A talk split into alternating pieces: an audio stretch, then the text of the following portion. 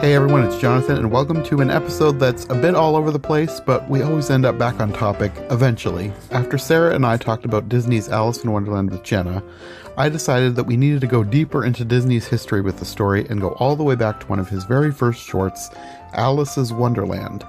A very tangentially related to the book short that was more of a pilot or proof of concept rather than a genuine adaptation of Alice in Wonderland. Of course, to do so, I had to have Jenna back. She knows more about Alice history than I ever will and is a Disney history buff to boot. And then I also had to get my other Disney history geek friends on as well, so Eli Sands and Mark Brown are also joining us. And in addition to the original short, we also had to talk about a whole bunch more shorts in the Alice comedy series. And because we are all massive Disney nerds, we also went down a bunch of Disney history rabbit holes, and we literally recorded for three hours. So I trimmed a lot of the tangents, but this is still going to be a long one. So let's just get into it, starting off with one of Disney's earliest animation projects, predating Mickey and even Oswald Alice's Wonderland. We'll first start with the first one, Alice's Wonderland, but we can fold that into just talking about the series as a whole. And I know Jenna probably has a lot of Alice related trivia. that well, I do have a tidbit for the first one you guys might be interested in. Okay. Have you sure. ever heard of Tommy Tucker's Tooth? Was it like a not like a live action, like a puppet um thing back in the eighties oh, it or was, 80s? No, no, no. Um, it, Walt actually uh, because uh, right before the Alice comedies, he had another studio, Laugh-O-Grams, and they were contracted by a dentist office to create. Ah, okay. Um, it, it's more of a live action film with like animation in it. it. It's almost like a PSA of like how to take care of your teeth and why it's important. So you got you got this one kid who has great teeth and the other kid who has awful teeth, and uh, you know, shames the kid for having awful teeth and he doesn't get a job because of it. Got little acid demons pitch, you know, poking the tooth, making him get a toothache. So it's, and it, in a way, it was actually Walt's like first really big success. Um, so he got a lot of profit from it. And from the money he made making that short, he made Alice's Wonderland with the money from it. Oh, wow. That is, that is interesting. What? Yeah. Yeah, those the Laugh-O-Grams were uh, hired to make a commercial. It sounds like. Yeah, yeah. I mean, uh, I guess was to promote the, the dentist industry. yeah, that's yeah, the thing. Like, because I watched it again in preparation for this, and I was like, you know, they don't actually say the dentist office, so I'm not sure how this promoted them. But I like Popeye with spinach. Yeah. Well, he had to get funding somehow to start that uh, those Alice comedies. So that's not yeah. But I, I think that's also part. Um, so if anyone's seen Alice's Wonderland, it kind of ends very abruptly. Yeah, well, a lot of these end rather abruptly. I mean, true, but I mean, she's falling off a cliff and then it just ends. Well, actually, I was watching it on YouTube and I saw that that video where it just ends abruptly with her falling, but it there was another person who uploaded uploaded the same episode and it shows more of the ending after like she wakes up from the dream and starts telling her mom about it. So I don't think that's the actual yeah. ending. Huh. I don't know that version. Yeah, I found multiple versions of a bunch of these. And with this one, the one that I watched in full has her falling off the cliff and she wakes up as she's falling and she's like telling her mother what she's been dreaming. Yeah, you know what? Now I do remember that. Yeah, the version where they cut away as she's falling off down the cliff. I think that was in the bonus features on one of the Alice in Wonderland DVDs. Yeah, that's I how that I know that one. Yeah, well, that is weird. But like uh, Mark said, there is a longer version that ends in a different place, and that's the one I saw. I think it was on YouTube or something. Yeah. It was, yeah. And yeah. by longer, I mean like yeah. four seconds longer. Yeah. Right. Yeah, it's not it's not a very long scene. But it's a I don't know. Disney's very strange about that in regards to releasing these older shorts. They'll release bits and pieces of them. So yeah, the the the one that's on the Alice uh, uh, I forgot the DVD, but it, it's on the Blu-ray as well for Alice Wonderland. It ends very abruptly with her falling off the cliff. Hmm. I don't know why. Yeah, me neither. Maybe it was a mistake. Maybe there was a version where that piece was cut and then they found another version to, to fill in the ending. That's what I guess. They probably found the long version after Disney, like home video, like found it, and it was too late to add it. And, and so they, they just had the cut version for the bonus features, but they uh, later found the longer version. Because uh, the quality of that version is very good. So I'm, it must be like a different copy. Yeah, the quality varied wildly between versions and Yeah. shorts. It really does. Yeah, I wouldn't be surprised by that. So what do you guys think of the first one? I thought it was fine, but I realized as I kept going that it was probably the most boring one. I think Okay, yeah, I agree. Yeah. like i mean i i guess i was i've seen this before but it's been so long that i'd kind of forgotten and i was expecting a little bit more alice in wonderland related stuff. And this is basically it takes the very vaguest premise of a girl falling asleep and having a dream about a crazy land and goes with that but it doesn't take pretty much anything else from Yeah. alice in wonderland. Yeah, I, I it, you know, I'm interested in the Alice comedies, but we're from an early Disney history than an Alice perspective because of that. yeah. Yeah Yeah, it seemed more like uh, um, just an introduction to the series of the girl coming to Walt Disney's office and looking looking Mhm. around all all the uh, animations that they're working on. One of my favorite um, um, scenes in that is in one of the what do you call it? The cards where they they write the dialogue. It mentions something about like how everything that Alice saw that day made it, it like makes a girl's heart flutter or something like something like that. and they were talking. There was like you, you saw a animation of like boxing cats and boxing dogs. I I don't think that's the the correct. What you mean by that's what makes a girl's heart flutter? Well, I, I thought it was a very strange uh, specificness to it. Like, why not just a kid? Yeah. Why a little girl? Yeah, you know what? I my impression uh, of that short, I watched that like recently in preparation for this. But yeah, like my impression of it, I don't, I don't think that uh, live action and animation uh, combined that often in those days. I think that was really rare when that was released. Well, there was a series called Out of the Inkwell, but it was kind of the opposite. Yeah, that's the other one I was thinking Yeah, of no. as well. Yeah. Yes, yes, you're right about that. Yeah, it's, Yeah. it's a little similar. It's similar, but there was it wasn't like a live action person in an animated world. Yeah. I guess you could say it was kind of like the first half, right? So you got the characters coming out of the inkwell, like you're animating the characters in the live action footage. Yeah, they sort of put a new twist on it by introducing by showing the animator first and then showing the girl in the cartoon world afterward. So Yeah. like it might have been intentional put the out of the Inkwell series on its head in a new twist, which might have been why the Alice comedies were popular because it was sort of like a new a new twist. It was impressive, I think. I can see that. For Yeah. the time, I doubt they'd seen much like it. It would have been a novelty. I feel even now it's pretty um interesting. Yeah.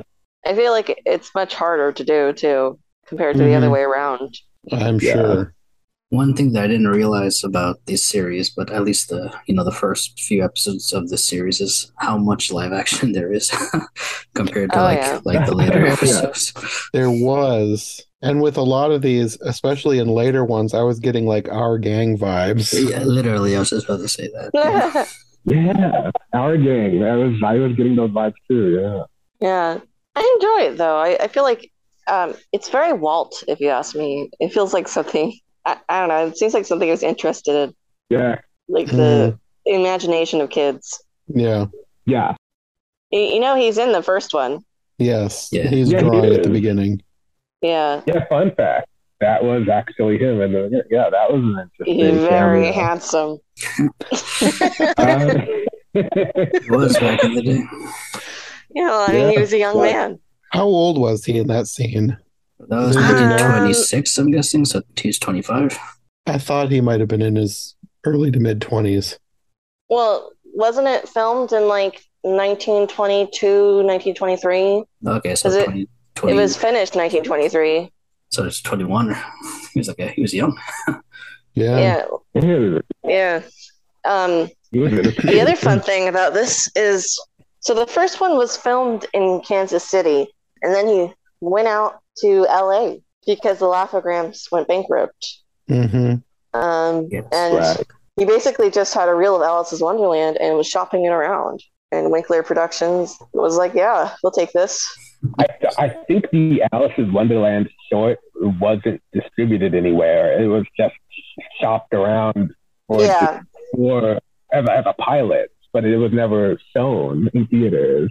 yeah, it wasn't released. Yeah, yeah. Then they started making other stuff like Alice, Alice's Day at Sea, and Alice's Spooky Adventure, and stuff like that. which is a bit strange because it, it does like explain everything and it's perfectly fine. It's the animation is great. Yeah, it was. I, I, it was longer than usual, though. Was it like a ten-minute cartoon or something? The one I watched was 12.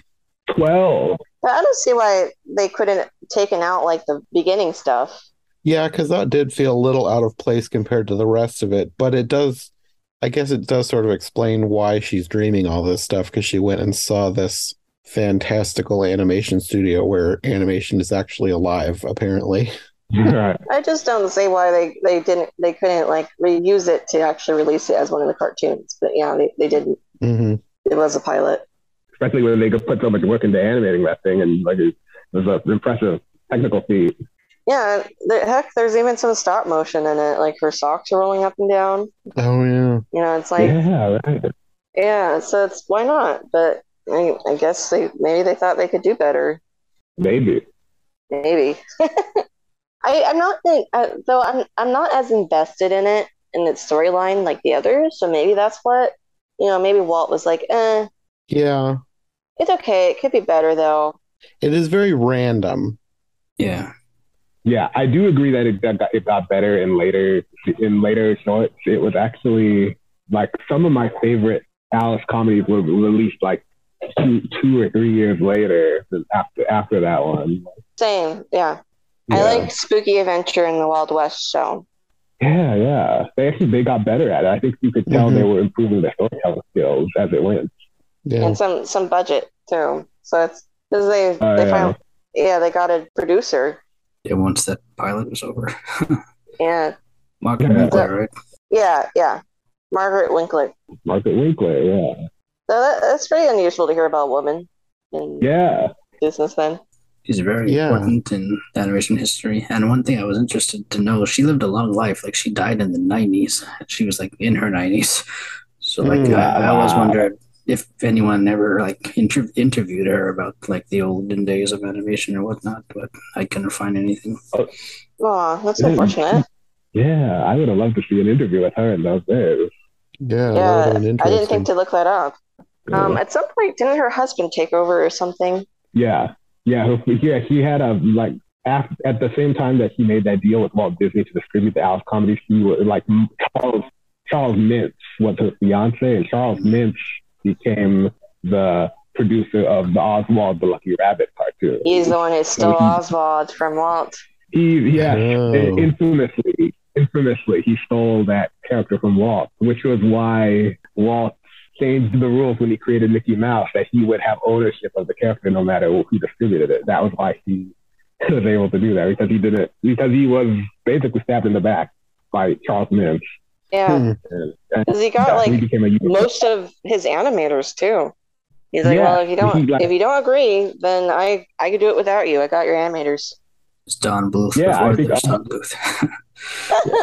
oh my god, it was like the pre Don Bluth Don Bluth. Like, like, really, like yeah, the OG Don Animation is a cutthroat industry. Apparently. yeah. Yeah. Yeah, Rudolph Ising and uh, Hugh Mhm. Harman and I think Friz Freleng might have also been one of the people who worked for Walt Disney, but switched to Charles Mintz. And like Ub Iwerks was like the only animator who like stayed with Walt before Ub Iwerks went away and started his own studio too. That was later though. Yeah, Yeah. first he was based.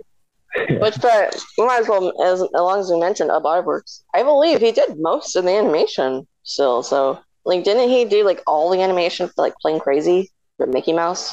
Yes, he did all the animations for Plane Crazy, and he was like, and it was like a really impressive. Like, uh, and like Ub Iwerks was really good at animating inanimate objects. He was like very good at shapes and like, and so he was very like capable of doing all, all that crazy plane stunts. And you can see it. You can see his work in the Alice comedies. So you can, you know, bring it back a little bit. You, you can see like the way the perspective is in some shots and how consistent it is because he was like really amazingly talented at like you said animating inanimate objects and kind of Yeah, I think that, keeping keeping a perspective whereas other cartoons at the time just went you know they didn't care it didn't matter right. Well, I think that was why Walt Disney promoted Ub Iwerks as one of the top animators by the time Mickey Mouse came around because he knew how good he was during the Alice comedy. yeah i think uh, didn't he originally mean for it to be a partnership between him and Iwerks It, yeah, it was. It was kind. Of, I think it was called the Disney Iwerks Studio, and they changed that because it sounded like a glasses shop iWorks. So like It- yeah like it, iworks does sound like glasses yeah, yeah. there was think- literally I a think- glasses company yeah called iworks yeah, yeah, and they didn't like that, so they didn't call it that. I just like, yeah Interesting. but yeah but um, Ub Iwerks, like I said, he eventually left Disney because he thought Walt Disney was hogging all the glory, and he wanted Ub Iwerks wanted more credit, so he decided to form his own studio later. Yeah, yeah. Which fair enough to him. Um, I haven't seen. I I actually haven't explored much of his later stuff. I think after that he um he came back to Disney, right? After after that didn't pan out. I think you're so. right. You're right. Mhm. You're right. He did go back. He he he created Flip the Frog. Flip the Frog is probably his most famous creation, but that's the, I remember that's Flip. the- yeah, but that's a character that not people outside of the animation circle don't really know that much about him because even back then he wasn't that popular. And so after that, then he, he I think he went back to Disney after that. And but he didn't animate anymore. He did. He started doing special effects and working on movies like uh, the the Darby O'Gill and the Little People and stuff like that. Mm. So it's um, it's kind of you know, in a way, I feel like Alice's comedies are definitely like Walt's brain. Like the he's like, this is my idea, because he's always had a fascination with like the Alice stories and. Mhm. Um, the idea of having a live action girl in an animated Wonderland would continue on later. But I think you could say it's a showcase of Ub's skills, though. This was the first time I've watched them, and they're def- they're definitely a lot better than I expected them to be overall. Isn't Yeah, it you know, crazy uh, to think about next year is going to be the 100th anniversary of Alice's Wonderland? Yep, Isn't that nuts? D I twenty didn't even think about Oh, yeah. that, but yeah. twenty twenty three. Wow. 23, yeah. Oh wow. Well, we're Oh, we're about to celebrate the 100th year of the Disney Cup because that's also Yeah, the, when the Disney Brothers Studios started. Yeah. Yeah. Disney was founded in 1923. Yeah, it's a lot. So it's literally the hundredth anniversary. It's gonna be gonna be cool. Because, This is very timely, Jonathan. I'm sure he did this Yeah. on purpose, right? Oh, I, Disney- I no, I wasn't even thinking about that. Oh, Virginia Davis, the little girl. What do you think of her? She was good. I think of all the um all the girls, I think she was the best, or, or like I I I, could see her as Alice, Yeah. and maybe it's because maybe just because of the episodes I've seen the the the ones with her in it, there were just a lot more for her to do, and um, Yeah. I just thought she brought something to the role, and I think she's the name that people remember when they think of Alice from these series. I thought she had great facial expressions. Yeah, Walt actually liked her so much. He was like, I'm going to California. I've got a producer. Come with us. And her family's like, okay. Okay. I was going to ask how that worked because you said they Yeah. moved and she Yeah. stayed in the shorts. So that's interesting. It's, She moved out to LA. Hi, my name is Walt Disney. I don't have much success yet, but I'm moving to the West. Y'all want to come? Sure. The rest was And I believe, I believe later when she grew up, um, she actually worked in the ink and paint department for Disney. oh, I know. Um, interesting. and I know she she did some. She looked at. She did some live action reference work for Snow White Huh. later. I know she lived So, a long life. She was like 90, I think, when she passed away. Yeah, she lived a while. Um, she didn't really get any recognition for her work with Disney until like the very towards the end of her life. Hmm. Yeah, I think she's an official Disney legend, right? I think she yeah, got that. She got to gonna a legend she- before she died. Yeah. That's Good. So, but you know, it's kind of weird though, isn't it? Like you help jumpstart this company, and you don't really get any. Nobody really like remembers you until like Um, yeah. Mhm. then Yes. later, like oh yeah, you were a part of it. I that's, make you a legend. that's life, I guess.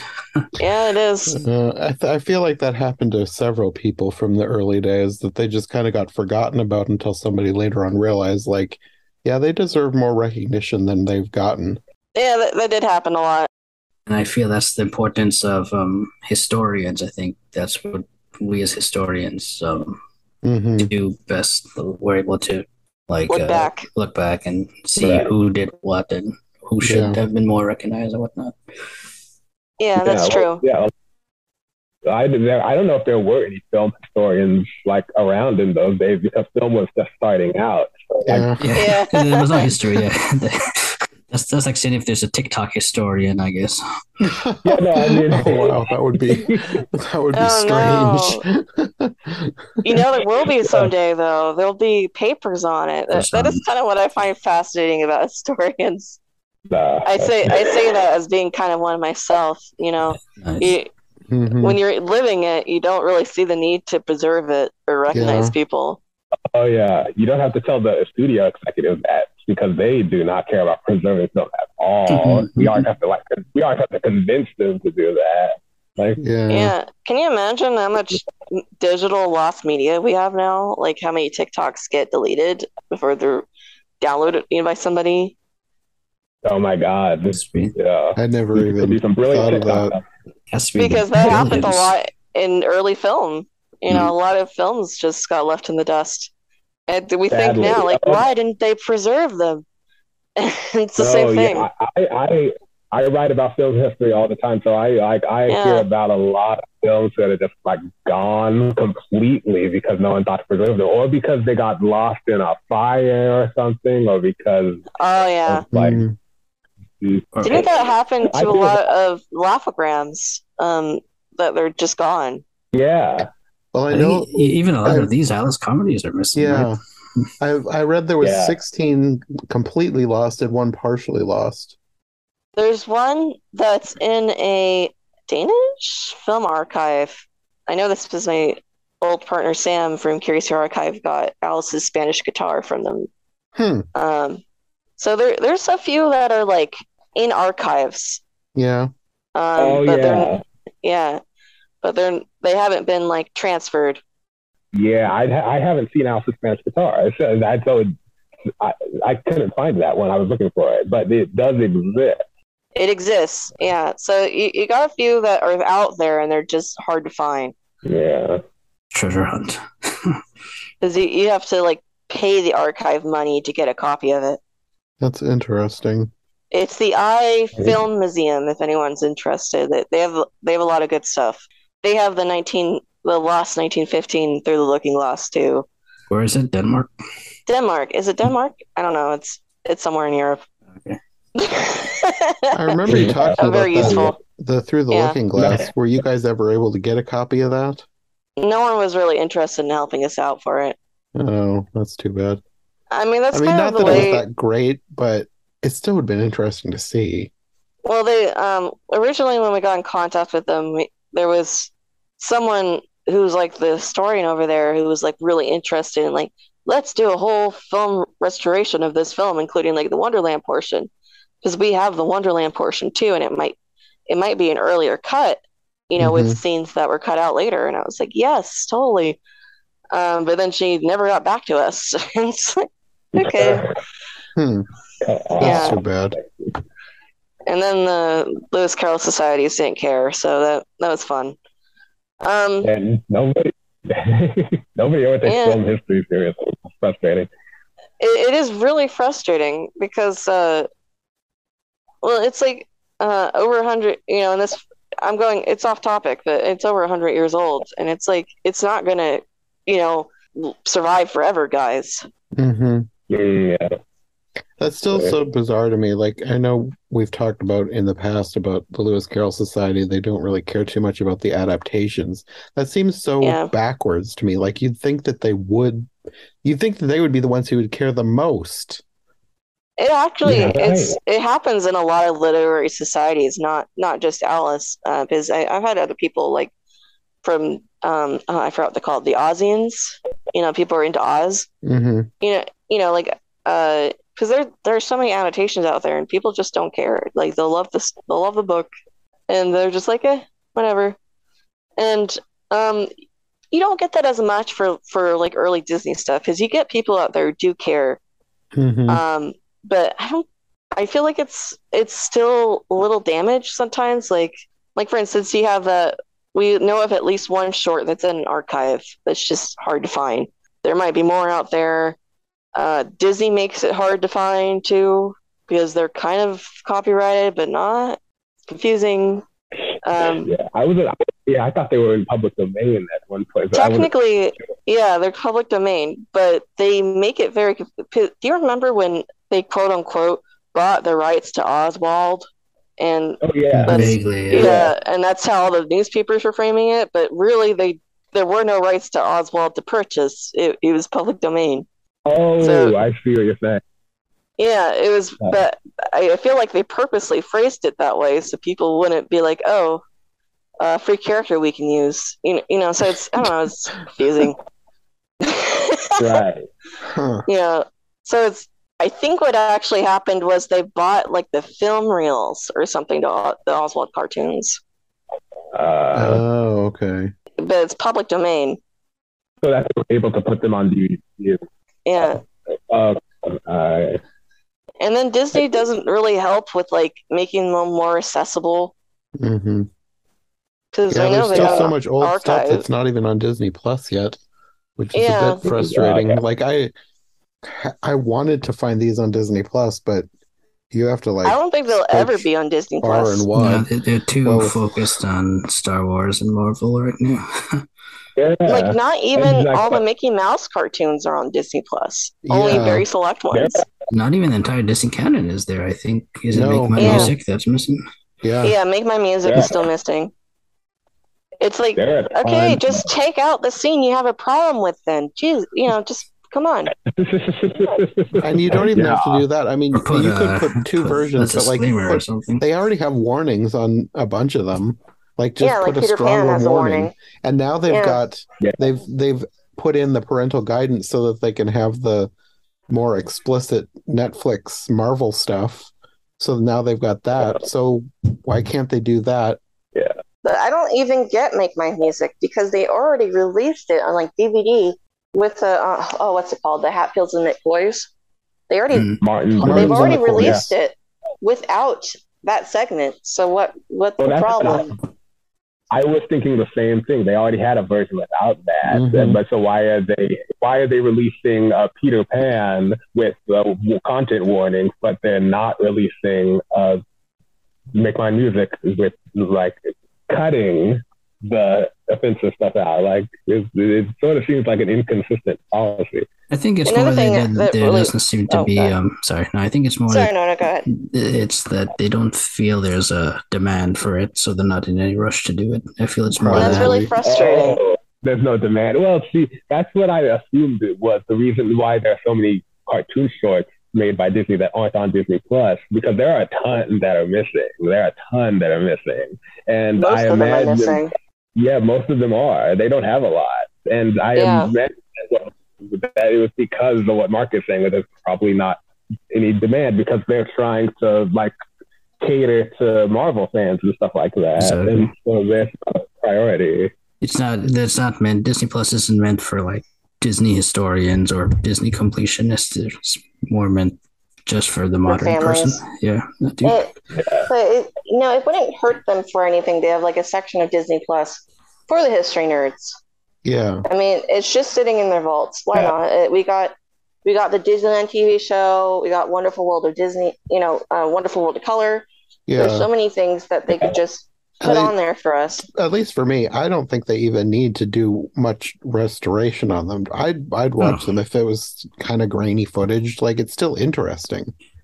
Yeah. Like, like I'm friends with a lot of people who are into like Disney's live action movies, and I think that someone said in one of our Discord chats that it's been over a year, probably a year and a half, I think, since one of Walt Disney, any one of Walt Disney's live action films was released to Disney Plus. They have they have um some of them are definitely missing from Disney Plus, and I don't think they'll ever be put up. Um, Yeah. In particular, it's not Okay. Walt area, but Walt era. But I wanted to show like my friend something wicked this way comes because I was like, this is like really weirdly dark for a Disney movie, and I want you guys to see it. And I was like, oh, it's not on Disney Plus. I'm gonna go have to hunt it down. You know, like That's a pretty good one. And- yeah. And Watcher in the Woods, I think, is also not on Disney Plus, which is the other one I wanted to show them. That's also pretty it's- good. That's pretty yeah. scary. That's like the scariest Disney movie, I think. yeah, but Uh, you know, it, they are Disney movies, so it's Yeah. like, why? You know, you got your content Why is warning it there.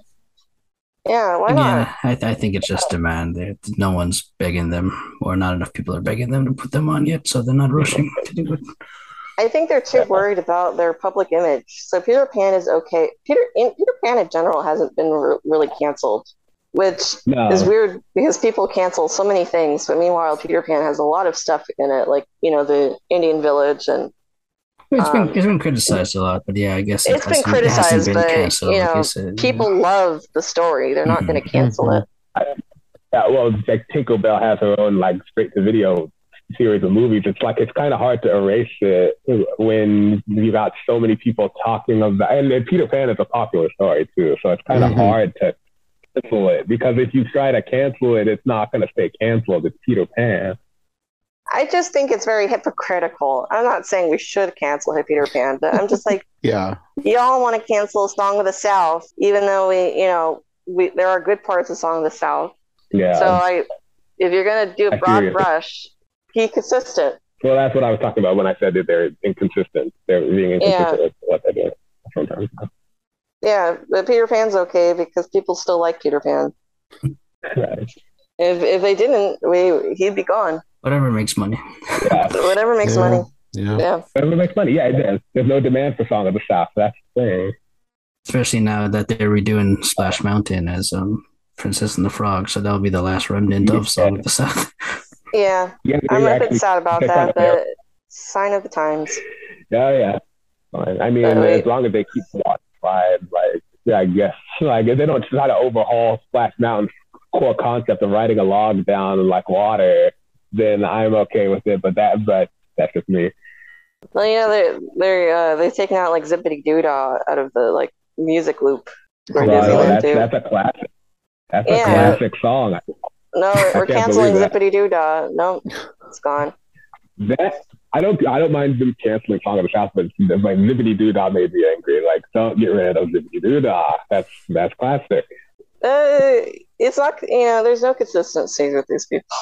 Yeah, But I Disney, know. Disney itself is very inconsistent with things. Like uh, oh, like the way they like release movies, like altered, or um, or one thing I wanted was like I actually like. you- Do you remember when they added like scenes to like the Disney Renaissance movies? and the Platinum Edition Oh, yeah, yeah. Like the Yeah. human again to Beauty and the Beast. Yeah, Morning I Report. Yeah. I don't like Morning Report or Human Again, but I really like If I Never Knew You being added to Pocahontas. Okay, yeah. Yeah, because Actually, I, good. I feel like they should have never taken that out. Um, so I I really didn't liked mind that. I don't normally like it when they add stuff, but I didn't mind that one because I did like that, like "If I Never Knew You" song. Like it, I thought it added a lot to the movie. Mhm. Yeah, so um, well, I mean, it was taken out pretty late, from what I understand. But anyway, so but I can't get that. They're not offering that anymore in like the highest definition. Uh, the highest quality I could get that is the DVD version that it was released on. Oh, They, interesting. they, Yeah. I, I don't know why they don't just offer like when you click the movie, you can just pick a version to watch, like you could with the DVD. Like you That'll have just all con- of these versions, just, confuse put them all on the- The the the people nowadays, the young kids. Yeah, I Um, don't know. yeah. Disney is just extremely frustrating. I also wanted the extended version of Bedknobs and Broomsticks because I like the extra stuff, yeah. uh, but they don't too. offer that anymore. That and Happiest Millionaire. Those are the two movies that I watched the long versions of. Yeah. What's extended Uh, about seen that. Bedknobs and Broomsticks? I wonder if I have that because I've got that on Blu-ray. There's a lot more um sequences. it's there's not on Blu-ray. there's um, um, not on the Blu-ray. Portobello Road goes on for like ten minutes. Uh, Oh, okay. There's I a song. Haven't seen it then. There's a song with a flair that's missing. I love With the Flair I love so much. same, That's my it's- favorite part. that. It's mine. Mine Well, too. that sounds familiar.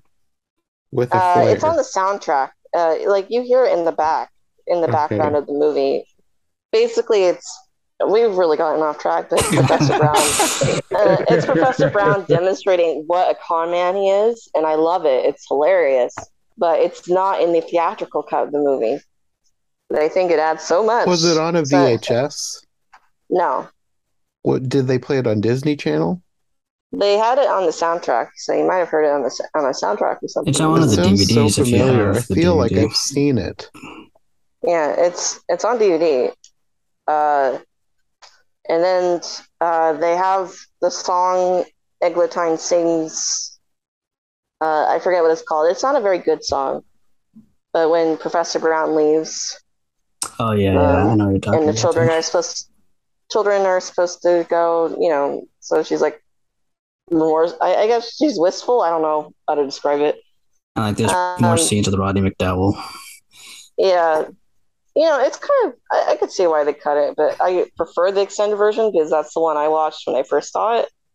Um, so it's like I would like the extended version in higher quality, but I can't Mm-hmm. um, because they don't offer it.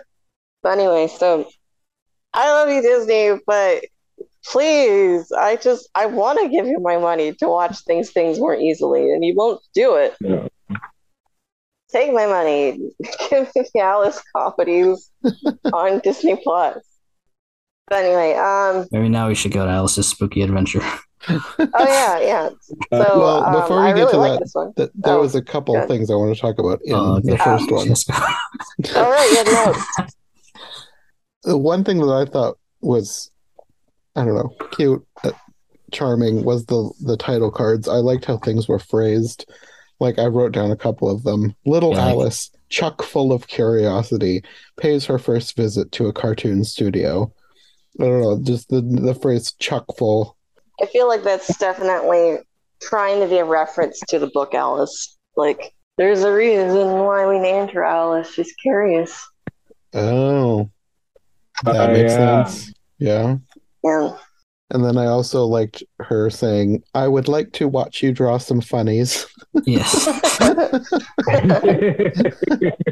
I mean, probably in the twenties, those were that would that made a lot of sense. yeah, yeah. And then I I just feel like I need to mention the scene with the reception committee because that scene was parodied in one of my favorite recent animated series, Over the Garden Wall. And the Oh, parody really? is like spot on amazing. Like the the whole Oh. style of the episode changes into the style of this cartoon. And it's I not didn't know that. Oh yeah, it's really good. I love that episode. It's like if you haven't seen Over the Garden Wall, you need to see Over the Garden Wall. It is. I haven't seen it in a few years, so Oh, I can't, rem- I can't remember what you're referring to. Okay. Yeah, I, I need to. I watched it, but I need to rewatch it now after Yeah. you said that. Yeah, and it's one of those things where like my cousin Sarah does like she doesn't watch a whole lot of modern animation, but she watched this and it's one of her favorite things. Like we did a whole like full at least two hour podcast on Over the Garden Wall because there's so much historical reference and stuff in it that she's like totally into. Mm. Like that's one of my favorite episodes that we've made because Over the Garden Wall is amazing and there's so so much you can talk about in it. And each episode is like only ten minutes. Yes, and they pack so much into those 10 minutes. Well, I have to check that out. Oh yeah, it's it's good. We were just talking yesterday about we need to watch Over the Garden Wall again. We need to have a, an autumn themed party and watch Over the Garden Wall. Yeah, yeah. Jonathan North watch party. Yeah. but I also wanted to see what you guys thought because in that scene, something about it reminded me of I don't know if you've seen this. There's a Wizard of Oz cartoon from 1933, and there's like a parade scene in it. And I didn't know if you guys had even seen that cartoon uh, to be able to say if this felt like that cartoon or not. I don't remember that cartoon. Okay, I don't think it was a car. It's not a cartoon that like any, most people know about. I'm not sure that it was ever even released because there was like a lot of legal complications when it was first made. So it's kind of one of those unreleased cartoons that have only just recently. I mean, probably not recently, recently because I like I made a video about it several years ago. But you Right. mean like decade, like it wasn't released. It wasn't released at the time, but it was rediscovered at some point, and that now it's kind of out there, but it's still not very popular. It's not that great, and it's not a good adaptation of Wizard of Oz to begin with. Like, there's so much You know weird which- additions that it's hardly Wizard of Oz. The only 20s Wizard of Oz thing I'm familiar with is the live action movie. Well, this is 33, Ah. so it's not Ah. 20s, but it's uh, Uh, in that vague area of time, I guess. I haven't Huh. heard of it. I'll have to check it out. No, I haven't seen it. It's not that great, but it's kind of interesting from a historical perspective. Yeah. But the parade scene in that reminded me of the reception committee. It could have just been me. No, I mean that that was I, I feel like that was a very like tropey thing at the time. Yeah, yeah. But Yeah. there's there's there was that that kind of thing did show up in a few things. Yeah, it wasn't it you ever see Nemo's Adventures in Slumberland? That's on my list to eventually do. I do want to see that. That's Some an 80s movie movie, but the it's yeah. based off It's like based a, it's a based on a 20s comic strip Yeah, or an early that early went on to strip. 20s. Yeah. They're Yeah. making a new And- Netflix Mhm. show, I think, based on it. Oh, really? Oh, yeah, good. with like Key Key from Key and Peele. Huh. So um, I don't know too much about that, but they kind of have a welcome parade for Nemo when he comes. So I, I feel like Yeah. it's, it's a very tropey thing for the time. yeah. I remember a lot of Yeah. parades in old cartoons. I They America, like their parades. America had more to parade. Yeah. it You They had more to saw parade about. It was pre World War II. They they weren't that sad yet. You saw like parades in Looney Tunes. You saw parades in Silly Symphonies. There was even a movie called The Big Parade, and that Yeah. came out in the funny. Yes. I There's love a cartoon we're going to talk about later called Alice's Little Parade, but it's a different type of parade. Yeah, I was, gonna- I was gonna mention. I was gonna mention that when we get to the. I can't wait. I can't wait. And actually, I was going to mention too, speaking of Little Nemo, the original title of this was Alice in Slumberland, which ties back to the original Nemo cartoon, which was Nemo's Adventures in Slumberland. That actually would make a lot more sense to me than Wonderland. Yeah, Yeah, because she falls asleep and Yeah. it's her dream. I'm guessing it was. Well, it's like it's not obvious enough. I guess there was Yeah, legalities like- with that. I guess Slumberland might have been copyrighted at that time. Yeah, It could have been. Uh, to Yeah, 'cause it associate with Nemo. It's a working title, so it's not like that title got very far in the process. Because at this time, Nemo Yeah, was yeah. very popular still. Yeah, Yeah. so it was probably a reference to that specifically. Yeah. She's like, I need you guys to understand why I named her Alice, though. It's not obvious enough. Yeah. Yeah. like you said, there's cartoons, nothing like Alice in Wonderland, the Lewis Carroll story, but let's call her Alice and let's call this Wonderland and let's do it anyway. There you go. That's Yeah. I just, I just need you guys to understand what I'm doing here. That's. yeah. Uh, and then it ended up not being released anyway. It was never called out yeah, Wonderland. so hmm doesn't matter. Yeah. Okay, now we can move on to Alice's Spooky Adventure. One An hour hour later. later. So the most significant part, I think, is um, well, okay, actually, we should probably mention this is when the live action gets like characters and Yeah. Mhm. um, it's more involved. I I kind of I love the Our Gang vibes because she Mhm. gets friends and um, they show up again and they kind of have their own they have their own traits as storylines. Yeah. Yeah, it's nice. and she's very uh like it's very almost like a feminist uh She's very tomboy. very I, tomboyish get that, and I like got that too. Yeah. She did a lot of things that you wouldn't really expect a little girl of that time to Mhm. do. in the 20s to do exactly yeah so, Yeah, Yeah, yeah. feisty and spunky. I guess that's the word I'm looking for. Yeah, she's spunky. She's like, I'm gonna go in the house then, cowards. You know, Cowards. I'm in charge here. or Tubby And- O'Brien. Yeah, Yeah, yeah, Tubby O'Brien. No, I love but that. Tubby. O'Brien. Tubby is a very interesting character. I think he gets he's he's actually, you know, you see him, you're like, oh, it's the fat kid character, right? yeah. Mhm. Um, Yeah. he he actually is pretty prominent in the shorts. So that's one thing that I didn't realize about these shorts when I watched this is how many other kids there were in these shorts besides just Virginia Davis. There's all these other Mhm. kids, and who knows what happened to them? Are they still alive or? Yeah, I, I don't know anything about them. I don't know if they ever got any recognition for their what they Uh, did. Probably not. I don't know their names. I don't I don't remember which one, but I know one of the kids had a had a clickable wiki page and he was in like hundreds of movies or shorts. So Oh, and well, that's cool. and I don't know about all the rest of them. I just know that one of their names was clickable. So somebody got recognition. There we go. No, Yeah, but what did he get recognition for being in early Disney? That's the question. Oh, probably not by the Disney company. Just one of those Um, things Disney his trivia page. Yeah.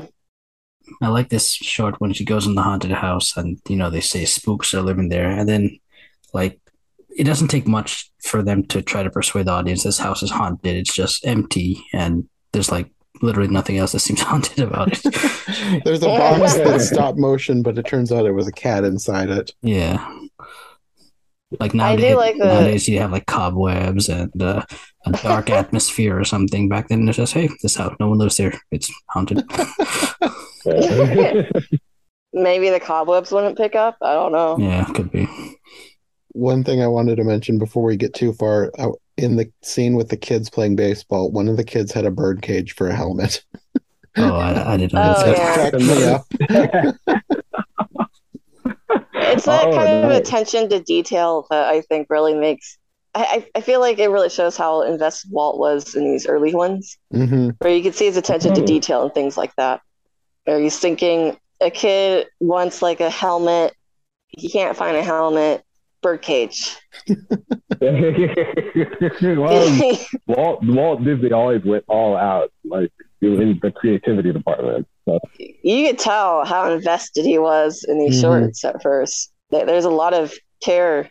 yeah, he a lot of care. He really wanted them to be entertaining. Uh, Birdcage would make people laugh.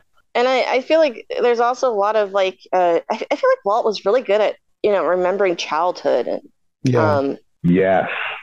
Like I'm thinking of, for instance, like his later movie, like movies like Pollyanna. You see the kid like putting a, a penny on the railroad track and seeing it run over by the train. And I mean, that's something kids would always wonder, like, what would happen if you did that? And, hmm um, Oh yeah. you know, of course, haunted house. What would happen if you went in the haunted house? Yeah. I really like it. I don't know. He yeah. He was in touch with his inner child. You could tell. hmm That's Yeah, it throughout his whole life, probably. Like, Yeah. I think that's why his films are so. I don't like the word relatable, but I mean, everyone can They are resonate relatable. with them. Yeah. yeah, Well, he always said that he did things for the young and the young at heart. Yeah. So yeah. Because Yeah. the adults get a kick out of it because they're like, I remember wondering about Mhm. that as a kid or thinking that. So I feel like that's a really nice part about these Alice comedies that you don't realize you're going to get. You think you're just going to get like early cartoons, hmm and Yeah, that's what I Um, was thinking.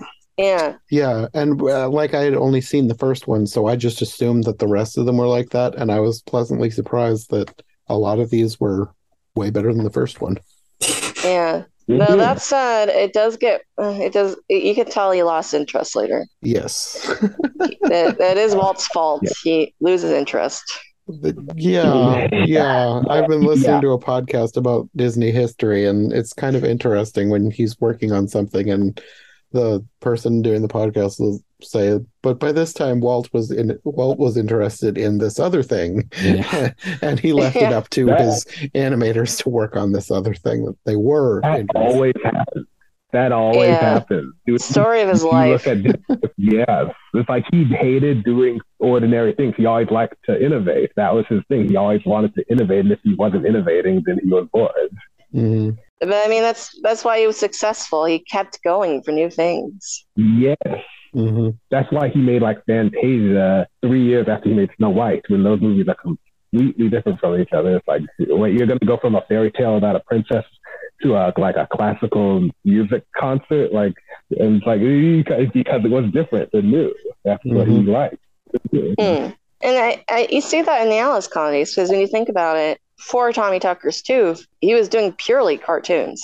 He wasn't doing live action. Oh yeah, So I, I feel like in Tommy Tucker's Tooth, maybe you got a taste of, you know what? I think I like, I like a little bit of live action, combining it with animation. What would happen if I go further with this? Mhm. yeah, yeah.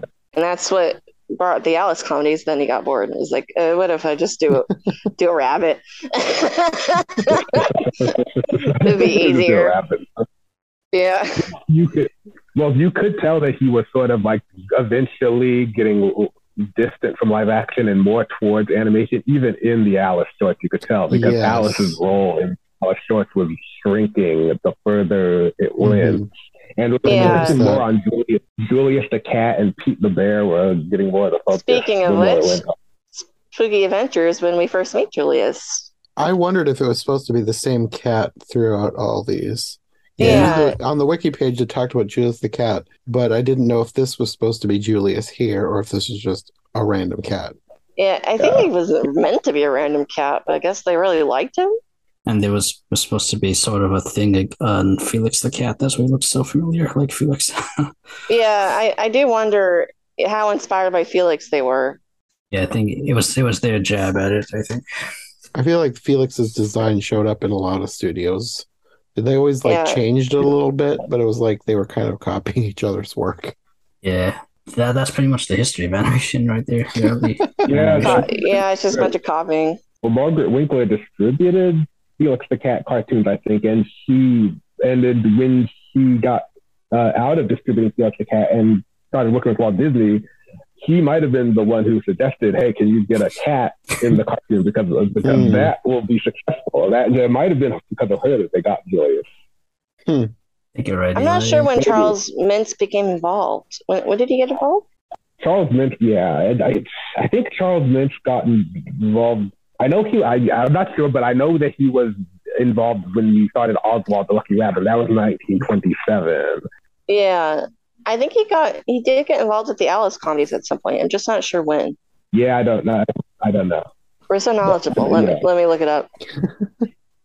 But yeah, but no, but like I know that yeah, like you said, Charles Mintz took over from Margaret Winkler for some reason. And like yeah, And One thing about I don't know if I want to jump right to the end of this episode, but I found it really both hilarious and interesting that it ends with her getting arrested and put in jail with That a, was kind of out of left field. with a bu- yeah with a b- ball chain tied to her foot. Yeah, Yeah. it's like escalated. Like, wow. like that that sure went that that, that went places. And then the, the, the final saying, it said, Isn't it the truth? A woman always pays. I'm like, is that like a saying that was back then? I didn't get that. yeah. a woman always. I think I saw that. I don't know if my copy uh, that I watched didn't see that. I saw a Danish version or something. Yeah, yeah, yeah. I think that's probably what it was. there were several versions online. I watched, I think I watched two different versions. One was in another language and I wasn't sure what it was saying. And then I found another version, but they were both of very different qualities. One was very clear and the other one was like very grainy and hard to watch. Mm-hmm. like in the in the scene where she wakes up you have in the cartoon land the cat is like messily kissing her hand which was weird and then when she wakes up there's a live action cat licking her hand but in the one copy you couldn't even see the cat it was so blurry Well, you know, I was watching with my friend, and I was like, "Oh, she's engaged now. He proposed to her. Uh, Nice. it's right. He's coming back." it, it did seem that way it was a weird scene it was a Yeah. very weird scene Well, she acts all codish, like, "Oh, yeah." yeah." Yeah. No, like you did. You could tell that the cat loved uh, Alice in some of the. They, he was sort of like the romantic lead Yeah. sometimes. I think he just served whatever Right, part they needed. yeah. You're right. You're right. Yeah, it depended on the spot. Yeah. One other thing that I noticed in a lot of these, but starting with this one, is there's a surprising amount of violence, including like full on death. Wait, wait, wait, wait till we get to the next one. I mean, in this one, the characters are already dead, but like they're ghosts, and she's like bashing them over the head one by one, and they're all they're already dead, but then they die again, and then she blows on them, and their bodies just kind of blow away. Eh, they're ghosts. They're dead. I feel back then, um, slapstick was a lot more everywhere, and people just accepted it more. So Yeah. the, the the the hard the harder harsher it can be, the better it is for money, I guess. I believe in one one of these shorts, doesn't she have like bathtub gin in her house? I can't remember. Um, I'm not sure. There is one short that we'll get to that there's multiple versions, and one of them was censored because of alcohol. And I didn't yeah. see the, the the uncensored version. I only saw the censored version. But I read Mm. about an uncensored version. It was with Pete, who was apparently was named Bootleg Pete at in his first appearance because Uh, he made bootleg alcohol, oh, and that Mm. got censored. that. Censored. That. got censored right away. I thought it was because of his leg. The- his name was first was Bootleg Pete because he made alcohol, and that was like immediately censored. He was not allowed to put that out. But somebody found like a foreign reel, like from another country, that Mm. had all the all the alcohol stuff still in it. Like the, the it was nobody had known the original original of why his name was first Bootleg Pete before it was changed to Pegleg Pete. Yeah, uh, and that's the oldest Disney character still around, right? Yeah, Yeah. Yeah. Pete doesn't get any recognition. I never knew he was a cat until like a couple years ago. Well, the Yeah. weird thing is he Yeah, starts yeah. as a bear. We're kind of skipping forward to Alice's solves puzzle. Um, but yeah, he's supposed to be a bear at first. at first, and then they changed him to a cat in later appearances. But it's still apparently the same character. Which uh, it makes sense though that he's not a cat first because Julius is a cat. Yeah, yeah. and really, his appearance, even though he's a cat in later in later appearances, his appearance still retains some of those bear-like qualities. Yeah, You're like, yeah, So he's almost sort of like a hybrid cat bear. yeah, yeah. I mean, he still looks more like a bear than a cat. Yeah, yeah, yeah. I thought he was a dog of some sort. he's like, he's like, I got surgery for my ears. I'm a cat guy. yeah. There's just, I'm not a bear. yeah. Um. Oh, is there anything else we want to say about Spooky Adventure? just that in the scene where she's in the house searching around, she gets at one point covered in white powder, and I was like, did they just dump asbestos on that little girl? Hopefully not. Oh, Oh, another fun tidbit. Walt actually like was directing the Oh, live action portions, so he would have been the one to tell her. did he direct all of it? Yeah, he he directed the. You could see pictures of him directing her during Alice's spooky adventure behind Hmm. the camera. interesting. Yeah, so that's fun. Yeah, he directed all of them. Yeah. Yeah, I think so. Un- Until basically when you barely see Alice anymore, that's when he was like, eh, I'm out. If I'm looking on the rabbit. yeah. Well, speaking of asbestos, we can move on to the next one because there was a sign in it that said asbestos spelled wrong. I was like, Yeah. did that, is that supposed to mean applause? Because they they had a lot of intentional misspellings to be like cute kid misspellings of things. And like, did they just write Alice's? Wild West show. I don't know. I thought um, Yes. I thought I thought they just meant asbestos, but I'd never figured out. That's the only thing I, I could thought think it of. was like they were pretending they were being sponsored by asbestos, asbestos because Oh, I would have maybe. I would have done that kind of thing as a kid. Like I pretended asbestos. No house is full without it. I pretended I had a radio station as a kid and I would actually say sponsored by, you know, such and such product and you know That's So I just I just figured it was that. Because that, that was a thing they sold back then. Uh-huh. And it was sold as something perfectly harmless to use around children. It was like I, I was just reading the other day about them. They made like a, there was a certain brand of cigarettes that had asbestos in the filters, and they Ew. sold it as being like pleasant for your lungs or something like that. It's like uh, no, and then later on, those ones killed people way faster than Uh, even normal cigarettes. Yeah. Yay, history. Yeah. Sometimes you just don't know what's gonna happen. You have to take a gamble. You gotta smoke some asbestos. You never know. But you speaking of smoking, like she smokes a cigar. This one uh, Yeah. like, pretends to smoke a cigar, which I Another reason this will never be on Disney Plus. That's I think it's animated really well, though. yeah. No, Like I- a- like just- all the stuff in this one is this one's probably my favorite. It's the best one, I think. Even though there's a lot of stuff that people would probably say is very questionable today, this one just had the most I don't know, creativity. It's the most our gang one, I think, because all the kids just do so many cute little kid things. I would have loved as a kid to like put on a show like this. hmm I would have loved. I always like fantasized about doing this as a kid, but I never had any friends who would have done it.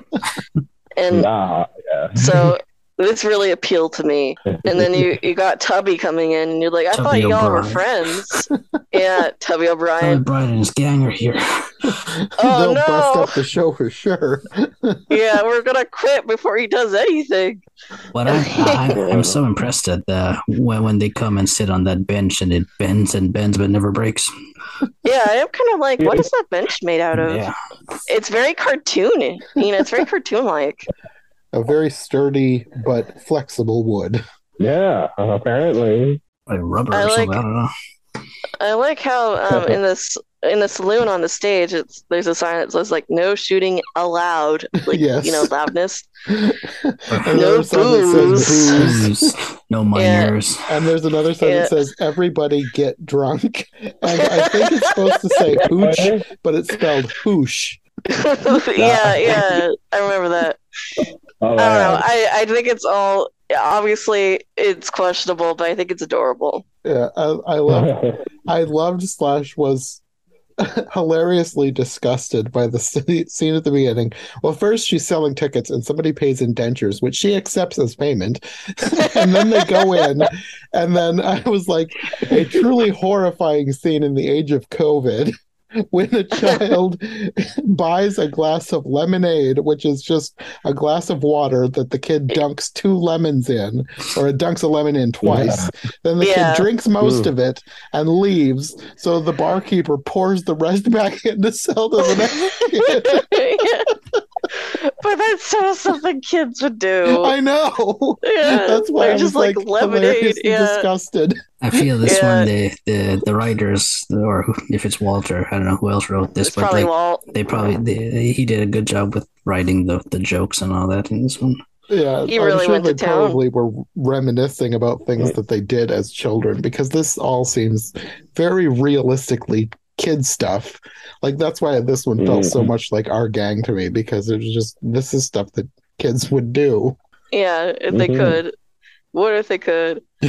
I would totally put on a whole stage show about the Wild West if you let me. if I had a crew, heck yes. right. I liked how Alice is like, uh, I'll do it myself then. like, she's like, Mm. I could totally keep these kids cap, you know, captivated. hmm Yeah, that that's when the animation comes in because she starts just telling a story, and then it turns to animation, with a lot of violent animation.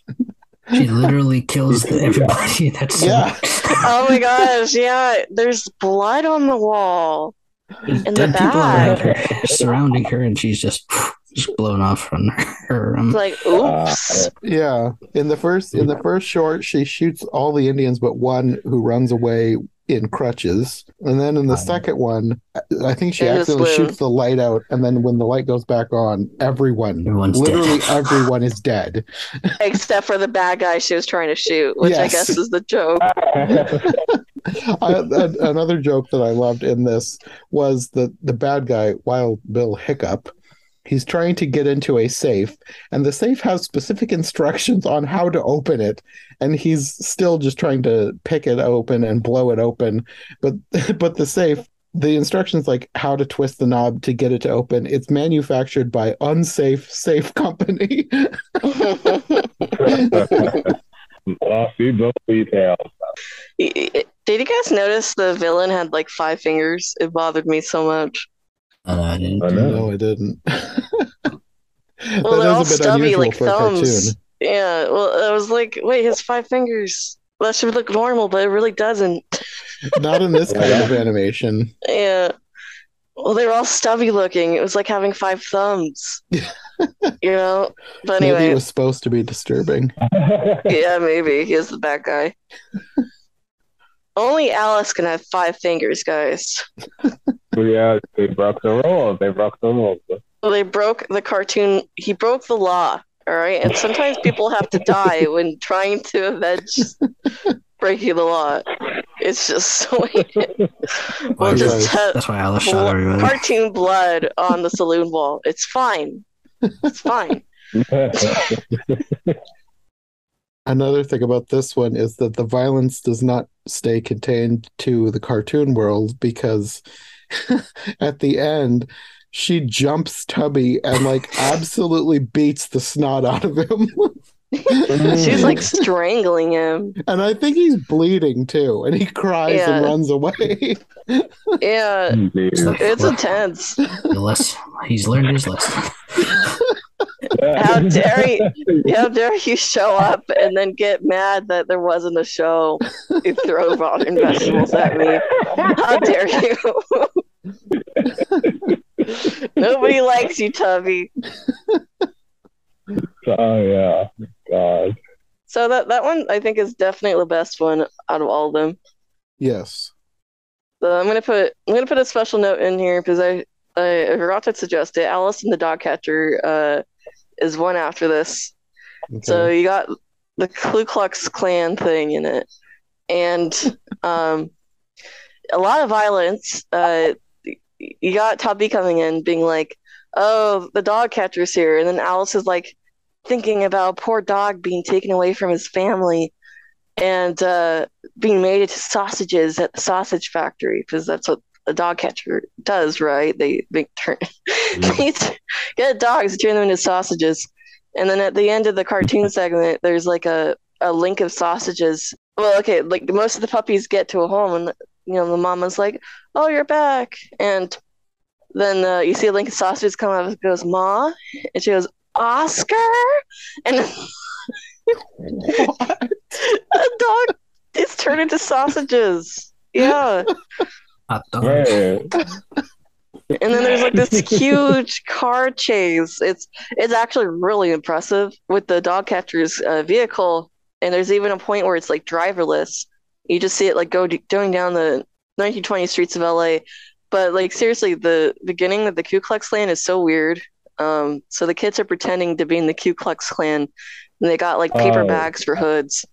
Yeah, I, I think the joke is that they don't know what the Ku Klux Klan is because at some point they take off the paper bags, and the black kid is in it too.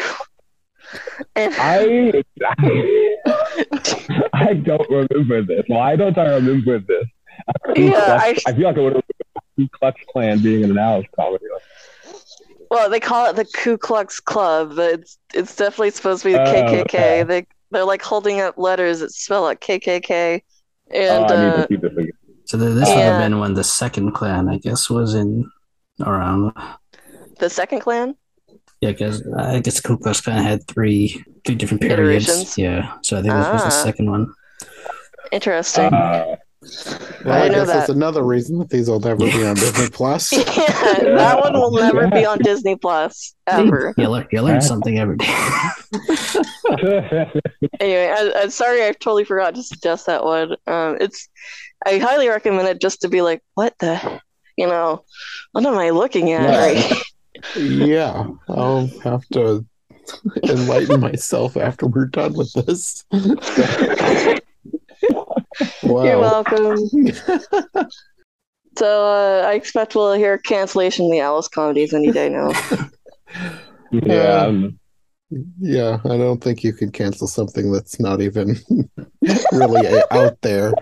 nobody knows about this. It's fine. I do think it's funny how it's just casually on YouTube. It's fine. yeah, well, a lot of stuff is. Yeah. I mean, I'm glad it is, even though it's kind of terrible. It's like I don't want to like fully erase history because it's still interesting to know what they did in the past, even if it is. Yeah. I, I do think it's historically interesting because Yes, it's like people, you know, the Ku Klux Klan was not really a thing in the West where these things were filmed. So it's like I'm not saying they didn't exist; they totally existed. Segregation existed, but like it wasn't as big as like in the South. Hmm. So it, I I really do think the joke is supposed to be the kids don't know what it is and they just want to be in a secret society because You're secret societies right. are cool. You're probably right. So it's, yeah. uh, but it's just a very intense joke. Yeah, it's one of those things where it's the history of what has happened since has changed how you look at the joke. I guess also because there are local sect like different sectors, right? So some were more violent than others. So yeah, well, that's called not holding up. That's what that is. Yes. it does not hold up. yes. yeah. Anyway, so uh, I recommend it as a historical curiosity. The car chase is Yes. cool, Yeah. Yes. Yeah. Yeah. Yeah. but you know, it's also kind of a the past wasn't squeaky clean.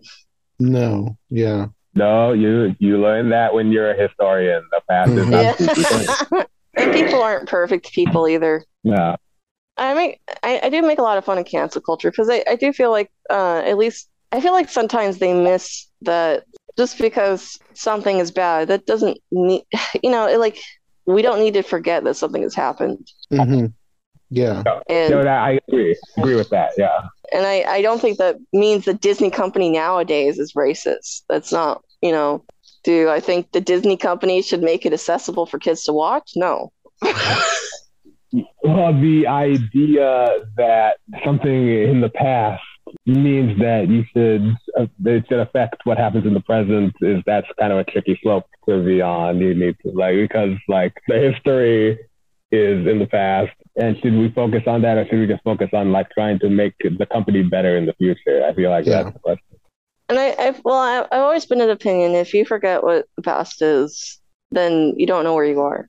hmm Well, that's So- well, that's what you were saying, like about how you shouldn't erase the past.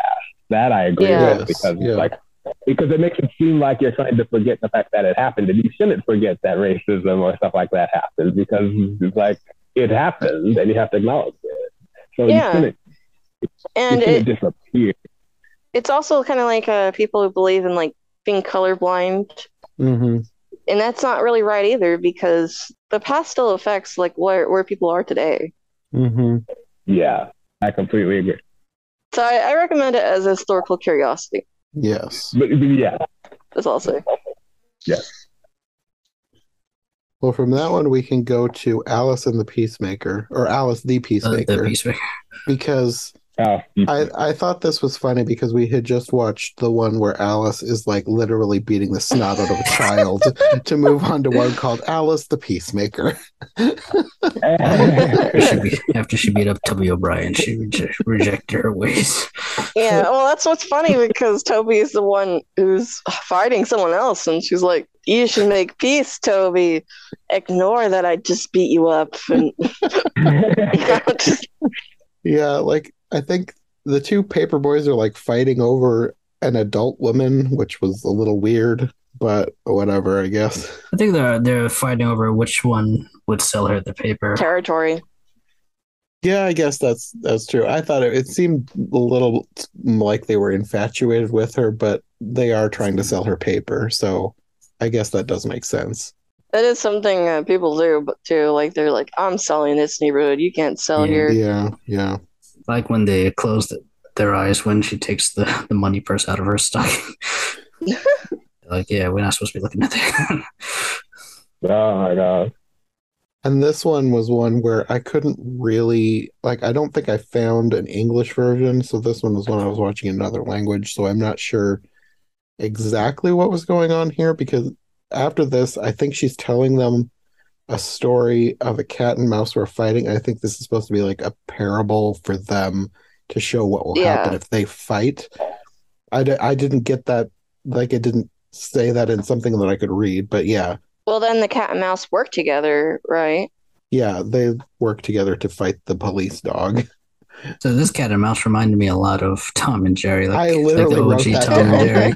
So, so so so now I'm wondering, in fiction, have cat and mice always been at each other's throats, or was Yeah. this just something that just started in silent animation?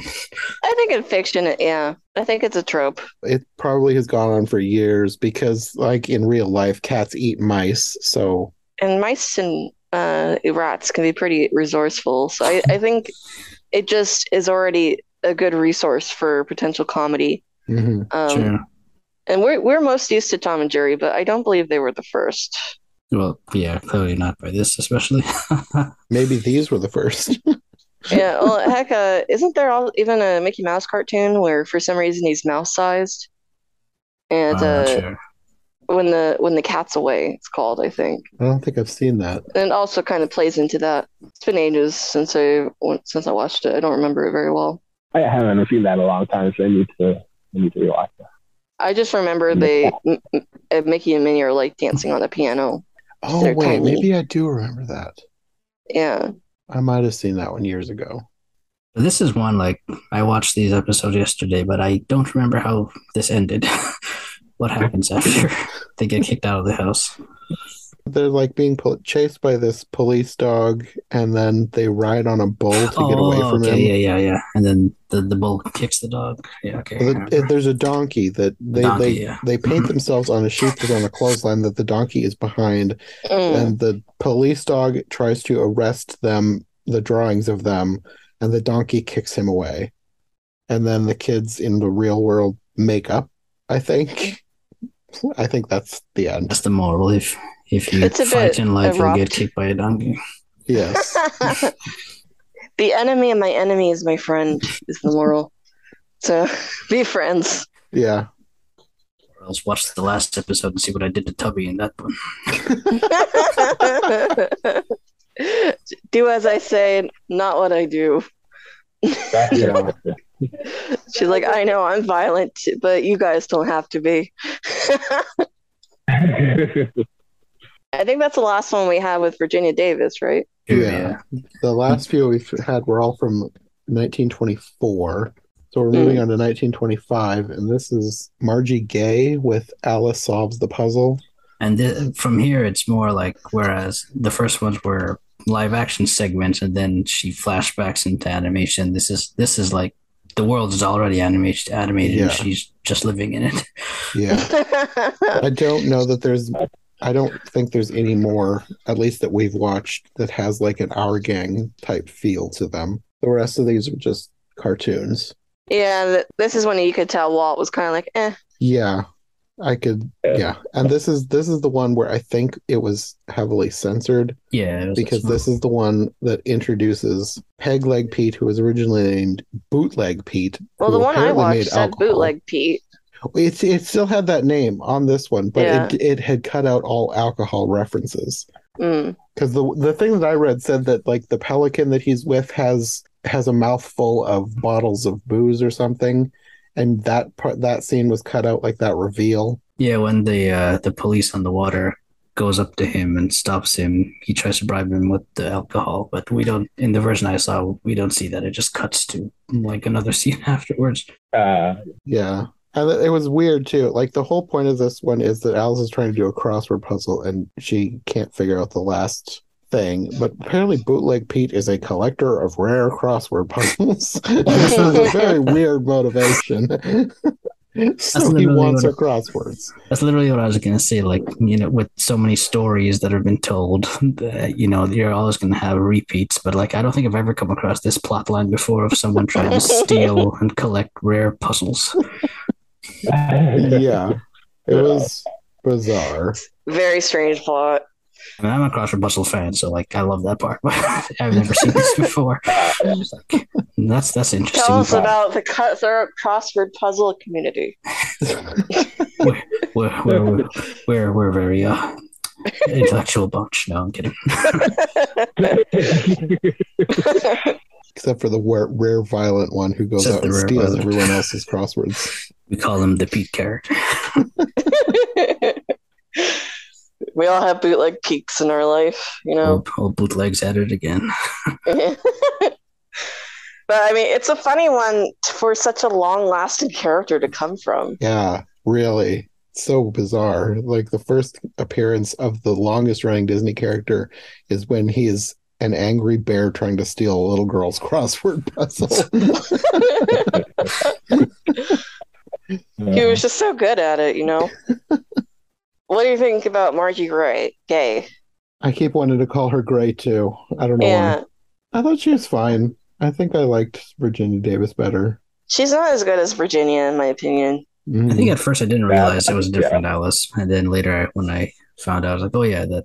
Now that you mentioned it, this did not look like Virginia Davis at all. yeah, right. yeah, her hair completely changed. I realized at the beginning, but I was also going through the wiki page as I was watching these, making sure that I was watching them in order. Mm. So that's why I noticed and was paying attention. But I was I was wondering too, is this the first one that had actual voices in it? Because Oh, voices were added later. I wondered about that because That it that sounded was like not it a was the thing. same person doing the cat and Alice, and it was an adult man. I was like, this does not sound like a little girl at all. Well, the version I saw didn't have um, voices. that was done much later. Uh, a lot of cartoon distributors, uh, after sound cartoons became a thing with you know like Mickey Mouse, they they Mm. dubbed older cartoons that were silent so they could still uh, distribute them. Okay. Yeah, I wondered about that because the timeline of like sound didn't seem to line up with this, Mm. and I didn't know where the sound, the voices came in. Because I believe also in this one doesn't like uh doesn't it have words like written out? It does. Yeah, Yeah, like comic strip type words, like with speech bubbles and everything. yeah. So it's it was originally a silent film. That that also is kind of interesting. Then knowing what's coming up, having the police dog is chasing Pete. There's like a chase and a fight at the lighthouse. The cat punches him and he goes flying through the air. He's literally impaled on a buoy. Yeah, that hurts. And in the version that I saw, he is like screaming in agony. so somebody years later apparently decided this isn't horrifying enough. I've got to add an agonizing scream to this. No, I, I watched a version without voices. No, thank you. I don't need that. Yeah, it was it was I I was I like my mouth fell open. It was like, what on earth?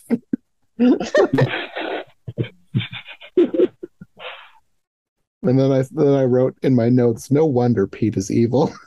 It's like this evil Yeah. police dog is torturing him and laughing at his literal impalement. Yeah, it is pretty dark. Dark. Uh, actually, when I saw that, I was like, "Did I miss that Pete was like rude to this dog earlier?" I, I guess I did. I think that goes back to the scene that was cut. It probably. Who knows? Oh, maybe. Yeah, that's a good point. Maybe he got busted for the bootleg alcohol. So yeah, and then and then I like how it ends with the crossword. It's it's slightly abrupt. I thought the crossword was going to end up having to do with this cat because the cat is like being all weird again and showing off his muscles, and then she like suddenly realizes the last clue, and it's the end. Which isn't a word, Alice. That's not a word. And she said, uh, I can't think of one word, and that's two. Yeah, it's two words. yeah, Alice doesn't know her math. But I do like how it's a, it says an Alice comedy. I like that. Nice touch. But yeah, you think the word she would have realized that would have something to do with what just happened. Yeah, well, I thought it was going to be like muscles or something because the cat's like flexing. Look at me, Alice. Don't you like me?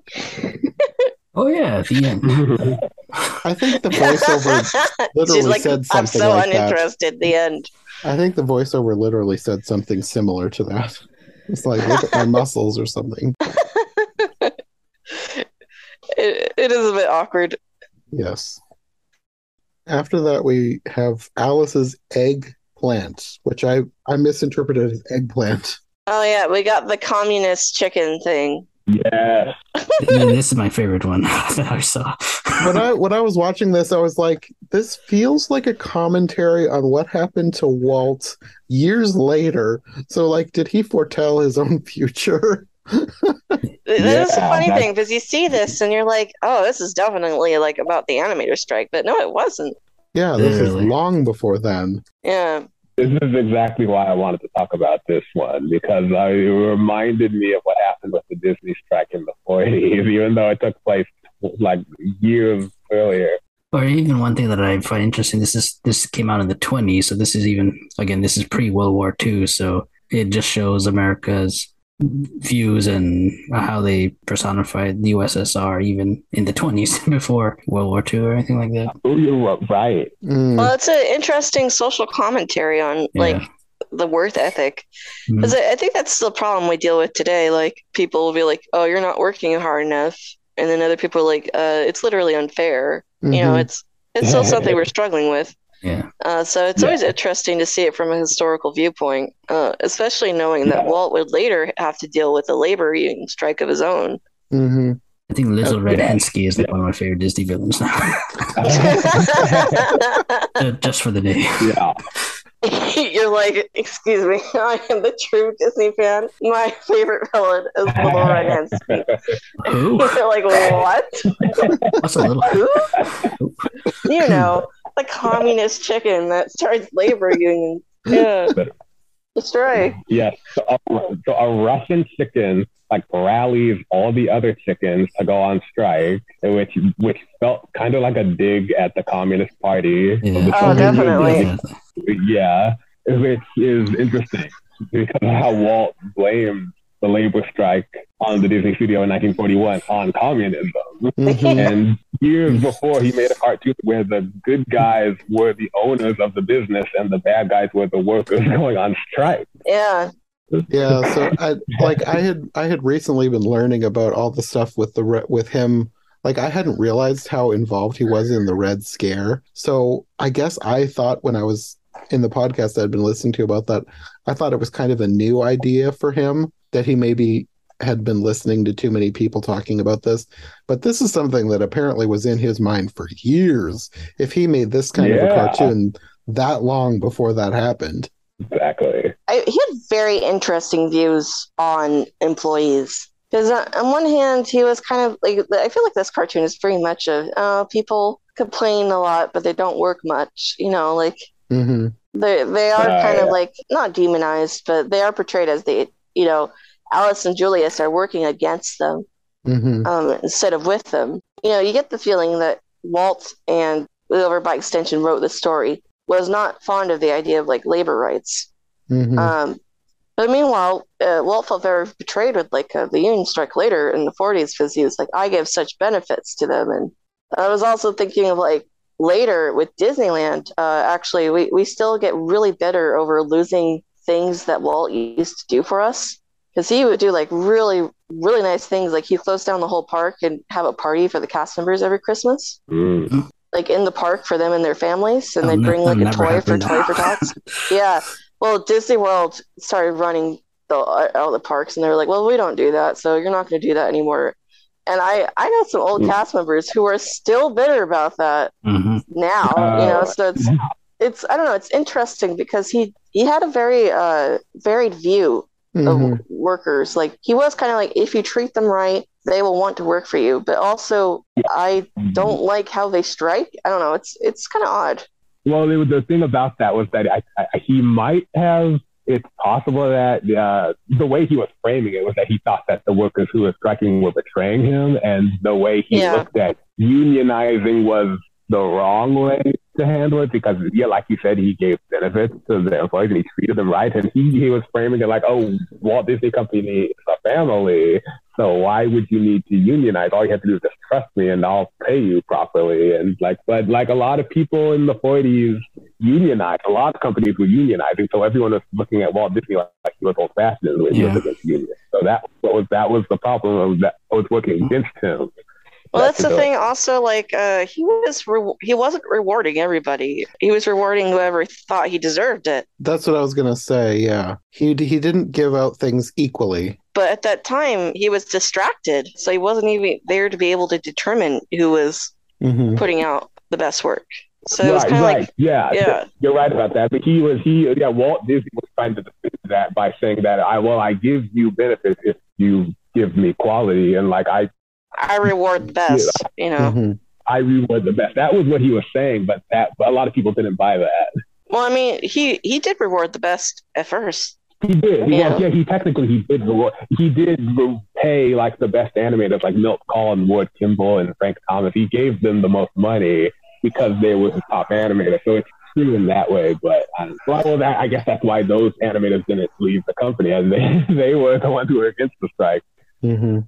Well, that's why uh, he was so hurt by. Oh my gosh, what's his name? Art Babbitt. Yeah, Art Babbitt. There you go. Yeah, But Art anyway, Babbitt, yeah.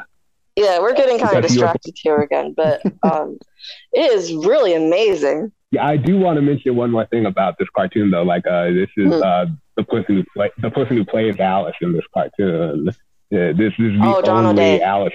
Yeah, this is the only short where Dawn O'Day plays Mhm. Alice, and Dawn O'Day would be better known as an adult by the stage name Anne Shirley. Yeah, she Uh, played Anne Shirley. Oh, Shirley. really? yeah, Yes, Interesting. she was known for playing Anne Shirley at some point.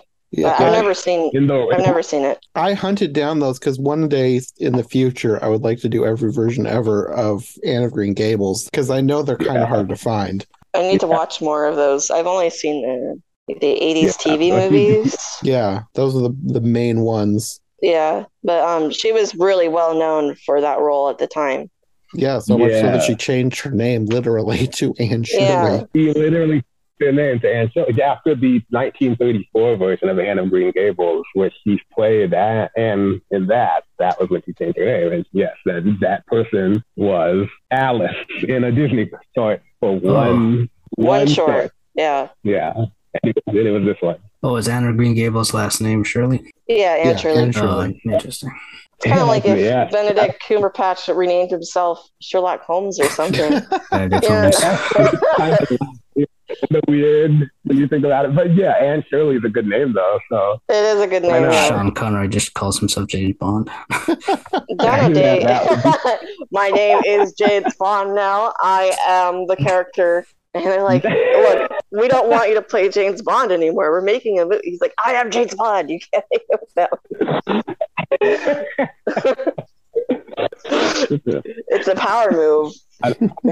Yeah, it's a power move. He wants, yeah, he, wants, he doesn't want to look like it was George Lazenby or anybody. Like he's Well, the character was James named Bond. after someone named James Bond, actually. But I mean, that does nothing to do what we're talking about. But by the way, that's no fun fact, by the yeah. I I wonder, um, Donald Day is kind of a cheesy name. So maybe she's like, I'm going to go for that. it sounds like somebody from that era of film, though. It, like Dawn O'Day. does. It's like a, um, an early starlet. It sounds like a stage name. yeah, you can tell that's not their real name, unless that is her real name. I don't know. What is her real name? What's her real name? I guess I just assumed it was Dawn O'Day to begin with. yeah, was it Dawn O'Day? Now I need to look it up. Because that sounds like something a parent would name her for the stage. It kind of does. That does sound like a fake name. Dawn O'Day. Okay, yeah, her stage name was Dawn O'Day. Okay, what's her birth name then? One thing I want to mention about the Disney strike, well, bef- while you're looking that up, is there's a book that came out recently, like literally in the past month or two, called The Disney Revolt by Jake Friedman. Um, I haven't read it yet, but it's on my t- TBR list. I should probably read that. Mm, Yeah, it's about the strike. Hmm.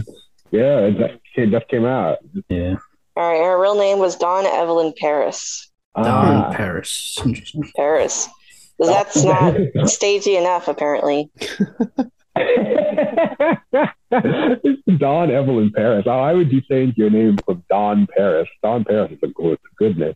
Yeah, it is a good name. Even if you went with the middle name, Yeah. Evelyn Paris, that would be a great name too. I think that, I think Yeah, that's better. Paris is a great last name to have a be an actress for, but okay. Yeah, makes, makes you sound fancy. Yeah, but that was kind of like the um, just the style of stage names at that time. Dawn O'Day. Yeah, I think I also did recognize that this was a different, different Alice. I thought it was the same one from Solve the Puzzle until afterwards. Yeah. Well, her hair is so short; Yeah. it's like under a hat, and I think she's wearing the same dress. oh, maybe that's what it was. So Virginia Davis actually, she was wearing her own wardrobe, like her clothes that she would wear in her everyday life. But I, I, I feel like maybe for Margie Great Gay, they they bought their own wardrobe for her because it looks like the same dress that she wears at some point. So I Hmm. don't know. I do like how this episode ended about how they had, they had to trick the workers into giving their eggs as payment to watch a fight between two chickens, whom It's so dumb. whom we never actually see fight. the, the the thing with this one that would, made the least sense to me is like if they're wanting to portray all of these chickens as the bad guys, why are they portraying Alice and the cat as being so horrible to them? Schemers. Like the cat is like Yeah. beating the chickens and like he's forcing the one chicken to lay eggs. It's like she's afraid she's going to be killed if she doesn't. It's like they're not portraying the the bosses in a positive light if they're supposed to be the heroes of this cartoon. this American capitalists are always the hero. Yeah, exactly. I wonder if if that is if that is the message because at the end when they drive off, all the eggs fall out right and break. Oh, true. It could be. Right. So maybe it's Hmm. like I them. I, I looked at it as them getting their just desserts, but I don't know. True. Actually, there's a lot of uh, overall in this series. There's a lot of like Alice and Julius trying to do like business things, like run a hotel, or and just failing miserably. Yeah. Well, that's what happens when a child tries to do something that should like this. Like, children can't run businesses. well, that's what happens. Exactly. As they always Exactly. say, a girl and a cat should never be business partners. Next, to Alice's little parade. Back to Margie Gay. And when I saw the title, I just assumed this was about a parade. Literally, literally. Same, same, same. Yeah, exactly. exactly. I did not expect this to begin with a declaration of war. No, not at all. The most misleading title. the Alice comedies are all about escalation. Yeah. And again, this uh, I mentioned it already, but uh, this was very interesting to me because this is 1926. So again, this is post World War One and pre World War Two. So like they had no idea what they were gonna be facing in a few years. Uh, It was yeah. interesting because a lot of the people who animated this or were part of it, um, including Walt himself in Yeah. World War One, they had been on the battlefield. Mhm. Or well, I mean, Walt wasn't like in in the Right, in, but he was there, you know. So it's kind of like it's interesting from that perspective. Um, and also, it's interesting. I don't know if you guys have seen the Oswald the Lucky Rabbit shorts, but there's a later one that basically recycles gags from this one, Oh, where. Oswald's in a war- like a war zone. Um, Hmm. including the I, I believe they recycled a gag where like they you know Julius goes into like a shop and like gets remade Oh, okay, yeah. Yeah, he like Yeah. gets blown to bits in one Yeah. one part. and he's like put, yeah he's like put back together again It's a hospital of spare parts. They're like, Yeah, yeah, that's so- what the doctors do. there's like a literally they take that joke from it I remember it being Oswald short That was my favorite uh, gag in the whole story. Was the part when Julius's head is blown off by a cannonball and he draws his face on the cannonball and substitutes it for his head. Yeah. I. I I loved that because it was like a nice commentary on the, the fact that their heads are so round and black and like a cannonball can easily replace their heads. Like it's like it was very hilarious to me. but you know it's it's just interesting how dark but Yeah. lighthearted it is at the same time Yeah. when it's something that the animators probably went through themselves The characters Yeah. were like super excited to go to war.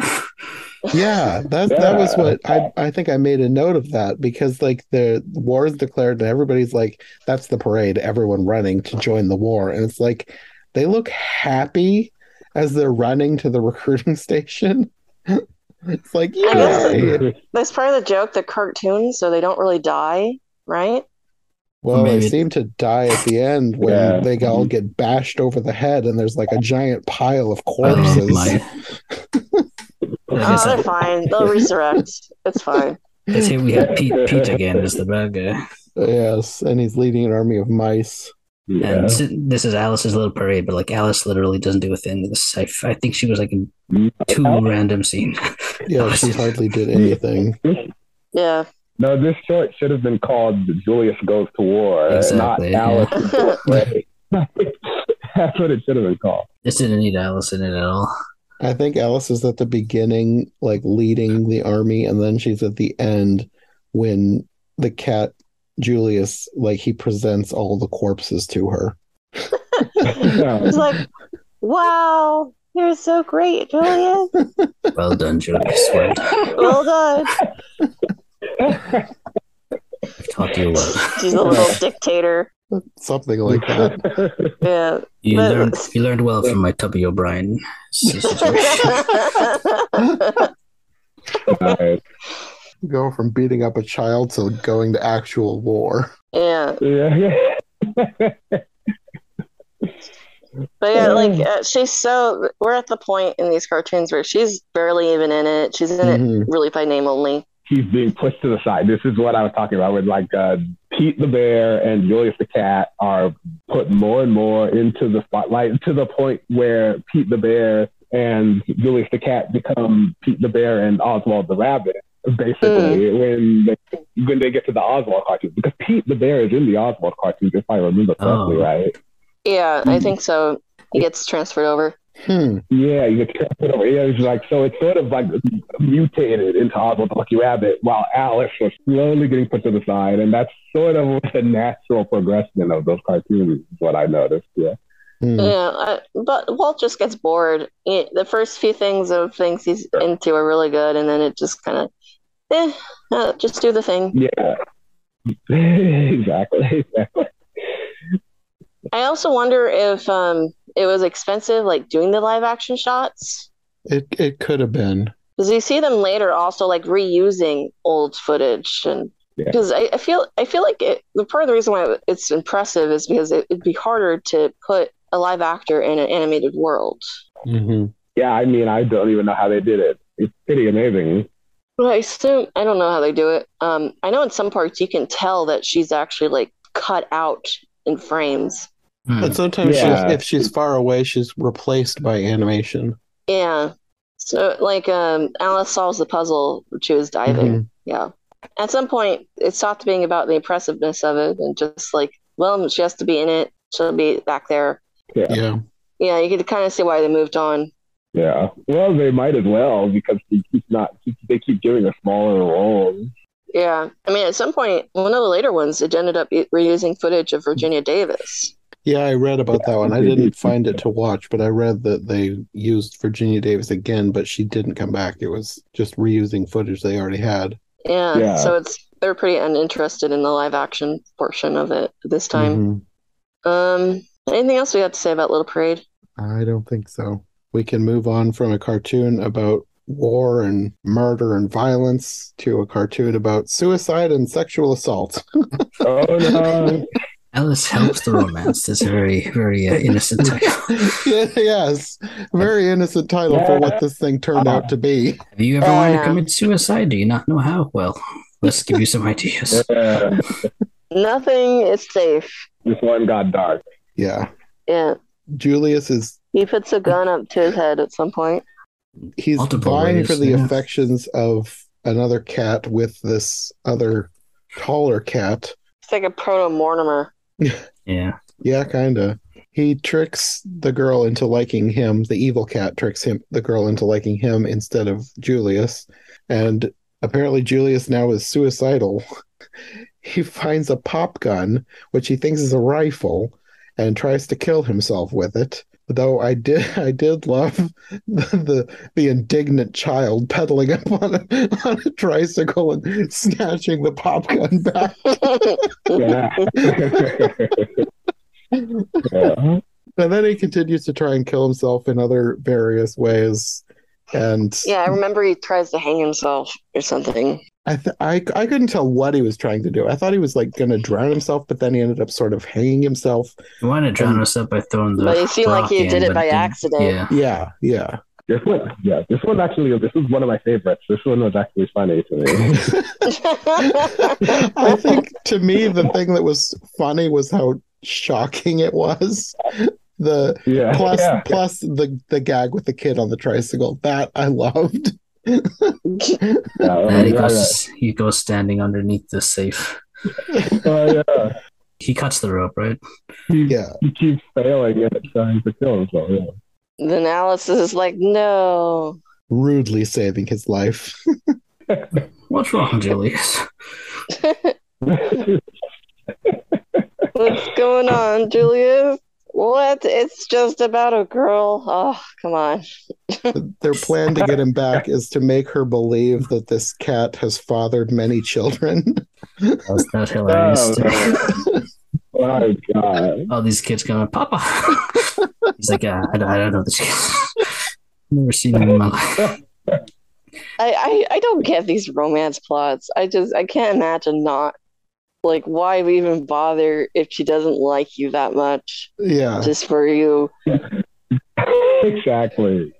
that did seem like, to happen a lot in a lot of old cartoons, though. Yeah, because you get you get that with uh Mickey too, don't you? Like, Yeah, Mickey and Minnie and various. I think there's a Daisy one too. there the might have been. It happened in the movies too, like the Bongo short with that hideous Oh, yeah, bear yeah. that Yeah. I, I'm not a fan of that that half of that movie. I don't know why people think it's some sort of underrated gem. I hate Bongo. It's like one of the worst ones. I hate Bongo. I hate Bongo too. You know, but that's the whole other- I'm glad I found the some people to agree Well, with I me. mean, the I I think the uh, Jack and the Beanstalk part is really good. yeah, yeah, it is. The I It's Bongo just- part's bad. it's- the second half is good. The first part, the first half is. Why was this made? Yeah, Uh, I haven't seen it in forever, but I remember being bored by Bongo. it is boring. It's very boring. I can't remember if I thought it was bad or not, but just bored. no, I don't, I'm not, I don't. I'm not surprised you were bored by it because it was very slow paced and like.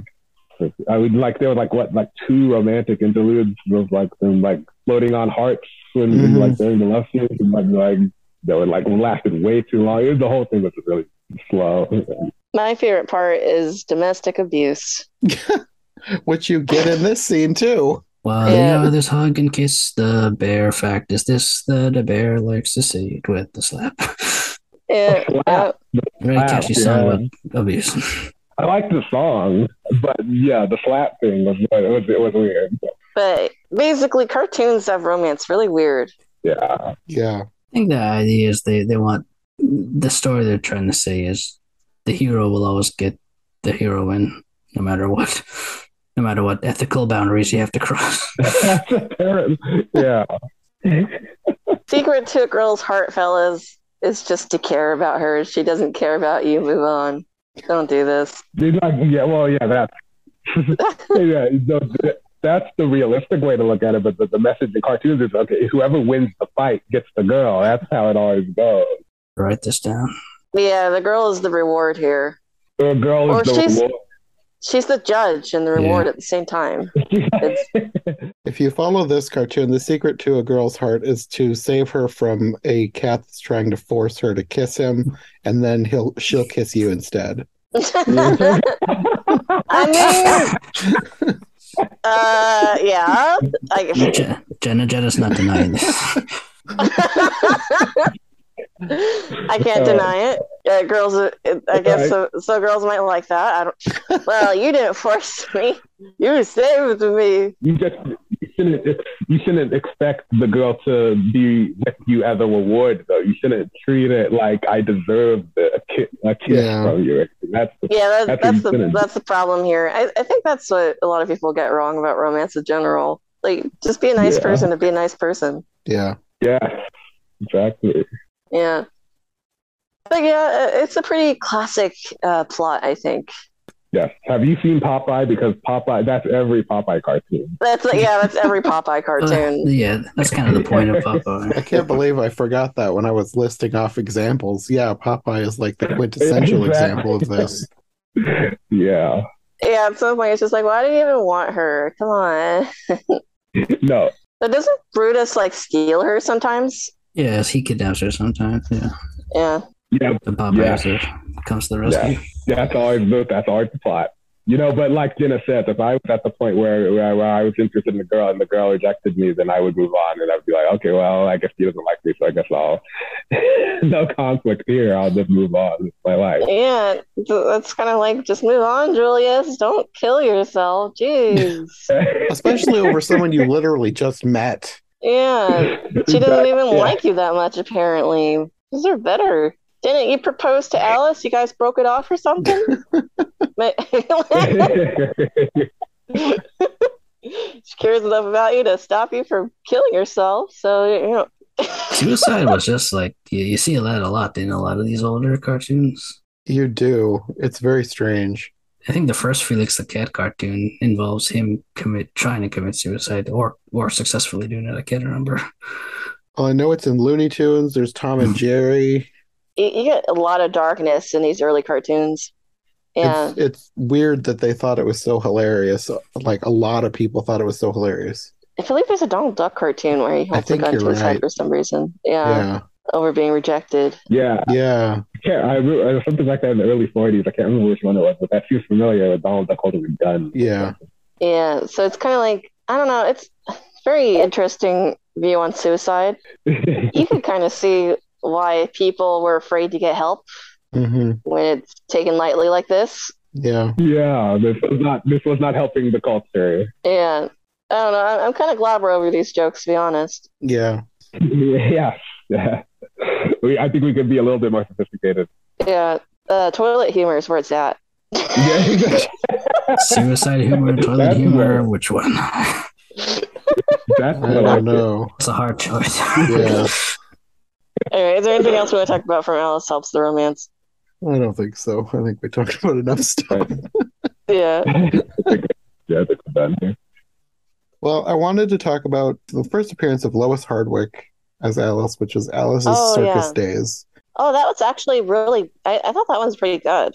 Yeah, For all of these, it's like Alice is almost inconsequential, so I don't know why it felt like it was important, but I felt like we talked about all the other Alices, so we should give her a moment The as well. chance. Mm. She doesn't really have a big role in it, though. Like she's just kind of she's there. She's okay. And and half the time, I think she's also animated, like she's up on the top of that stack of chairs, and I yeah, think she's I mean, a there's a cartoon. close up of her, isn't there, on top of the chairs? They do close-ups like while while the chairs are falling, they do close-ups on her face as she's waiting for cartoon physics to kick in and make her fall as well. Yeah, I, d- I liked that gag. that was a good gag. Yeah, Yeah. I love that she was suspended in the air for like ten seconds before she fell. Yes, enough time for him to climb, get a ladder and climb up to save her, while all the other chairs are still tumbling below. right. yeah. I mean, uh, most of hers are missing, right? Yes, I think most Yeah. all of the ones that are missing are her run as Alice. Yeah. Yeah, pretty Um, weird. There are so many Lois Hardwick shorts that are missing. I was like, I only, I only watched like three. Yeah, Yeah, I, I found two to watch because I wanted to make sure we we talked about her first appearance and then the final cartoon we can talk about next. But there wasn't Yeah. much else from her that we, you can even watch. I thought I liked this short, um, I, but she just seemed very passive in it, Yeah, which Yeah. is kind of just Alice's role now. But I, I would say it, it's better than some of the other ones where she's like literally just there. yeah. This was another one. Like I liked her facial expressions. Like she it was kind of back to the Virginia Davis thing where I liked the faces that she made. but that was like the close-ups when she was gonna fall. Yeah, He was like actually really acting. I watched it this morning, but like it didn't make any impact on me because I could barely remember what happened in that one. The thing that made the most impact on me was the body horror with the lion tamer. Who Oh. like he gets his head bitten off and he has to crawl inside the lion to get his head back, and then the lions are like tossing his head around. Oh yeah, they play monkey in the middle with his head, right? yeah. It's like I that was my favorite gag. if this was live action, this would be a horrifying nightmare. This is this would be yeah, just grim. Cartoon violence. This is this is why I love animation so much. Do stuff with animation you can't do with yeah. yeah, you can't do this with some other medium. No. And also the the other thing that would be a nightmare is that elephant on roller skates. That thing was hideous. Oh god. I Yeah, I don't even remember that. this proves that animation is the uh, ult- supreme medium. Yes. All right, we can do these things with animation that you don't want to see in live action. Yeah, exactly. train, Exactly. train this train this elephant to roller skate. It was more, it was more his face. There was just something about his face that was unsettling. It's probably a me thing. I, I was looking at it and I was thinking, is, are- are they sure? That, is this an elephant? Is this one supposed to be an elephant? yes. that was my that was my reaction. Is this supposed to be an elephant? this is like 15 years before Dumbo. They had time to get it right. they had time to go. And thank God they got it right. It like Yeah. finally just in time. to be honest, I don't remember very much else from that short besides uh, the beginning ish. There was like a some cool animation of a close up of a clown face, and it like went upside down. That was weird. Oh, Oh, yeah. Oh, I like that. I thought it was well done. Yeah.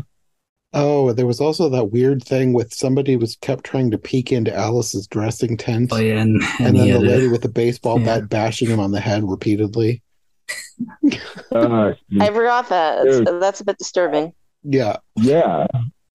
And the thing that I couldn't tell if it was supposed to be some sort of a racist caricature, the rubber man. It looked like it was supposed to be like a wild jungle man or something. Yeah. Oh, I remember that now. It might have. I'm so used to watching classic cartoons that, like, sometimes those, like, a racial characters, they all blend together, and I Yeah. forget, like, when I see them sometimes because there are so many of them. It's disturbing. Mm-hmm. But yeah, like, I think you, yeah, you're probably right. It looked like it might have been supposed to be some kind of jungle man. Yeah, and it was it wasn't it didn't have a, lo- a long time on screen, so it was kind of forgettable, but it was still there. Thankfully, yeah, yeah. Yeah, and to be honest, I totally forgot it. Yeah. The racism just blends in altogether sometimes. Well, after the Ku Klux Klan, this Yeah. one's nothing. Just downhill from there. I was distracted by the Ku Klux Klan. yeah. That's probably all we can have to say about that one. It was Yeah, it was okay. it was okay. it was, it was fine, yeah. It's probably one of the better ones of the later shorts, I think, Yeah, definitely. which is high praise. Well, the last Alice short was Alice in the Big League from 1927. And this one was also a little bit forgettable, but it did have a couple of good gags. Yeah, with the baseball. I honestly don't remember anything besides a fence. what was the plot of this one again? It's just baseball gags. Like the whole thing was just baseball gags. Like I don't think there was much of a plot. It was just I think it was just a vehicle for a bunch of animation gags. spitballs yeah, and it's uh, actually that's strange that they didn't do that with Virginia because that seems like such a, a plot they could have used when they were doing the old Our Gang stuff. Yeah, well, I mean, the the first official one with- had a baseball game, and then it ends with Yeah. a baseball game, so it's kind of a fitting bookend. Mm, true. Yeah. There are so many later cartoons in animation history that did baseball gags so much better than like from like Warner Brothers and MGM. So like this, I couldn't help but compare this to those, which Mhm. made this seem even more unforgettable. But it but compared to all the other Alice stories, this one wasn't terrible. I feel like I, I don't know. I guess when I see baseball cartoons, I just think of Casey at Casey at Casey bat. It just Bat, makes me want to watch that. Yeah. Mm. yeah, Yeah. So- Yeah. Yeah. I thought of that too. Yeah, so you know, I just think about, huh, Casey at bat's good. And it's just gonna zone out. The main thing I wanted to talk about this was basically just my favorite gags because there isn't really a story. I Mm. liked that the catcher used semaphore to communicate yeah, with the pitcher. Oh yeah. The, the tiny little flags. And then then the pitcher pitcher uses his ears to say okay.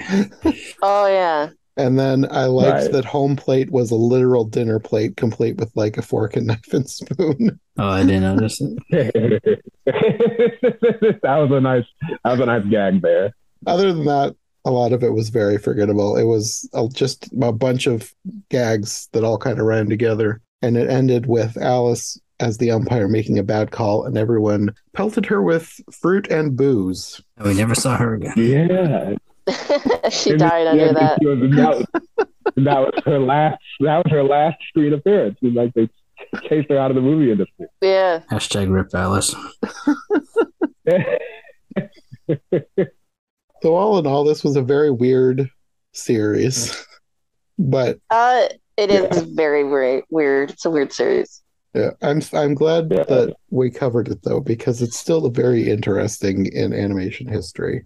It's very uh still historically significant. Yeah. Yeah, I'm glad um you had us on because I wouldn't have watched these, or at least not for a long time. So I'm glad. I'm glad Yeah, did. no, this is one of those things where I probably wouldn't have watched it except for the fact that I'm trying to do more of the more interesting or obscure Disney history stuff.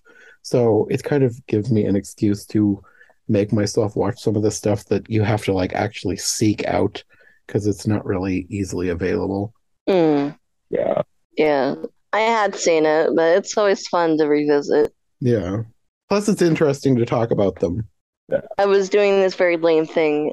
I had this thing where I was watching every Disney thing in order, like Yes. everything Disney ever made. So I, I've already seen these. That is a chore. It's it's very fun to do. I just I got bored in the 40s.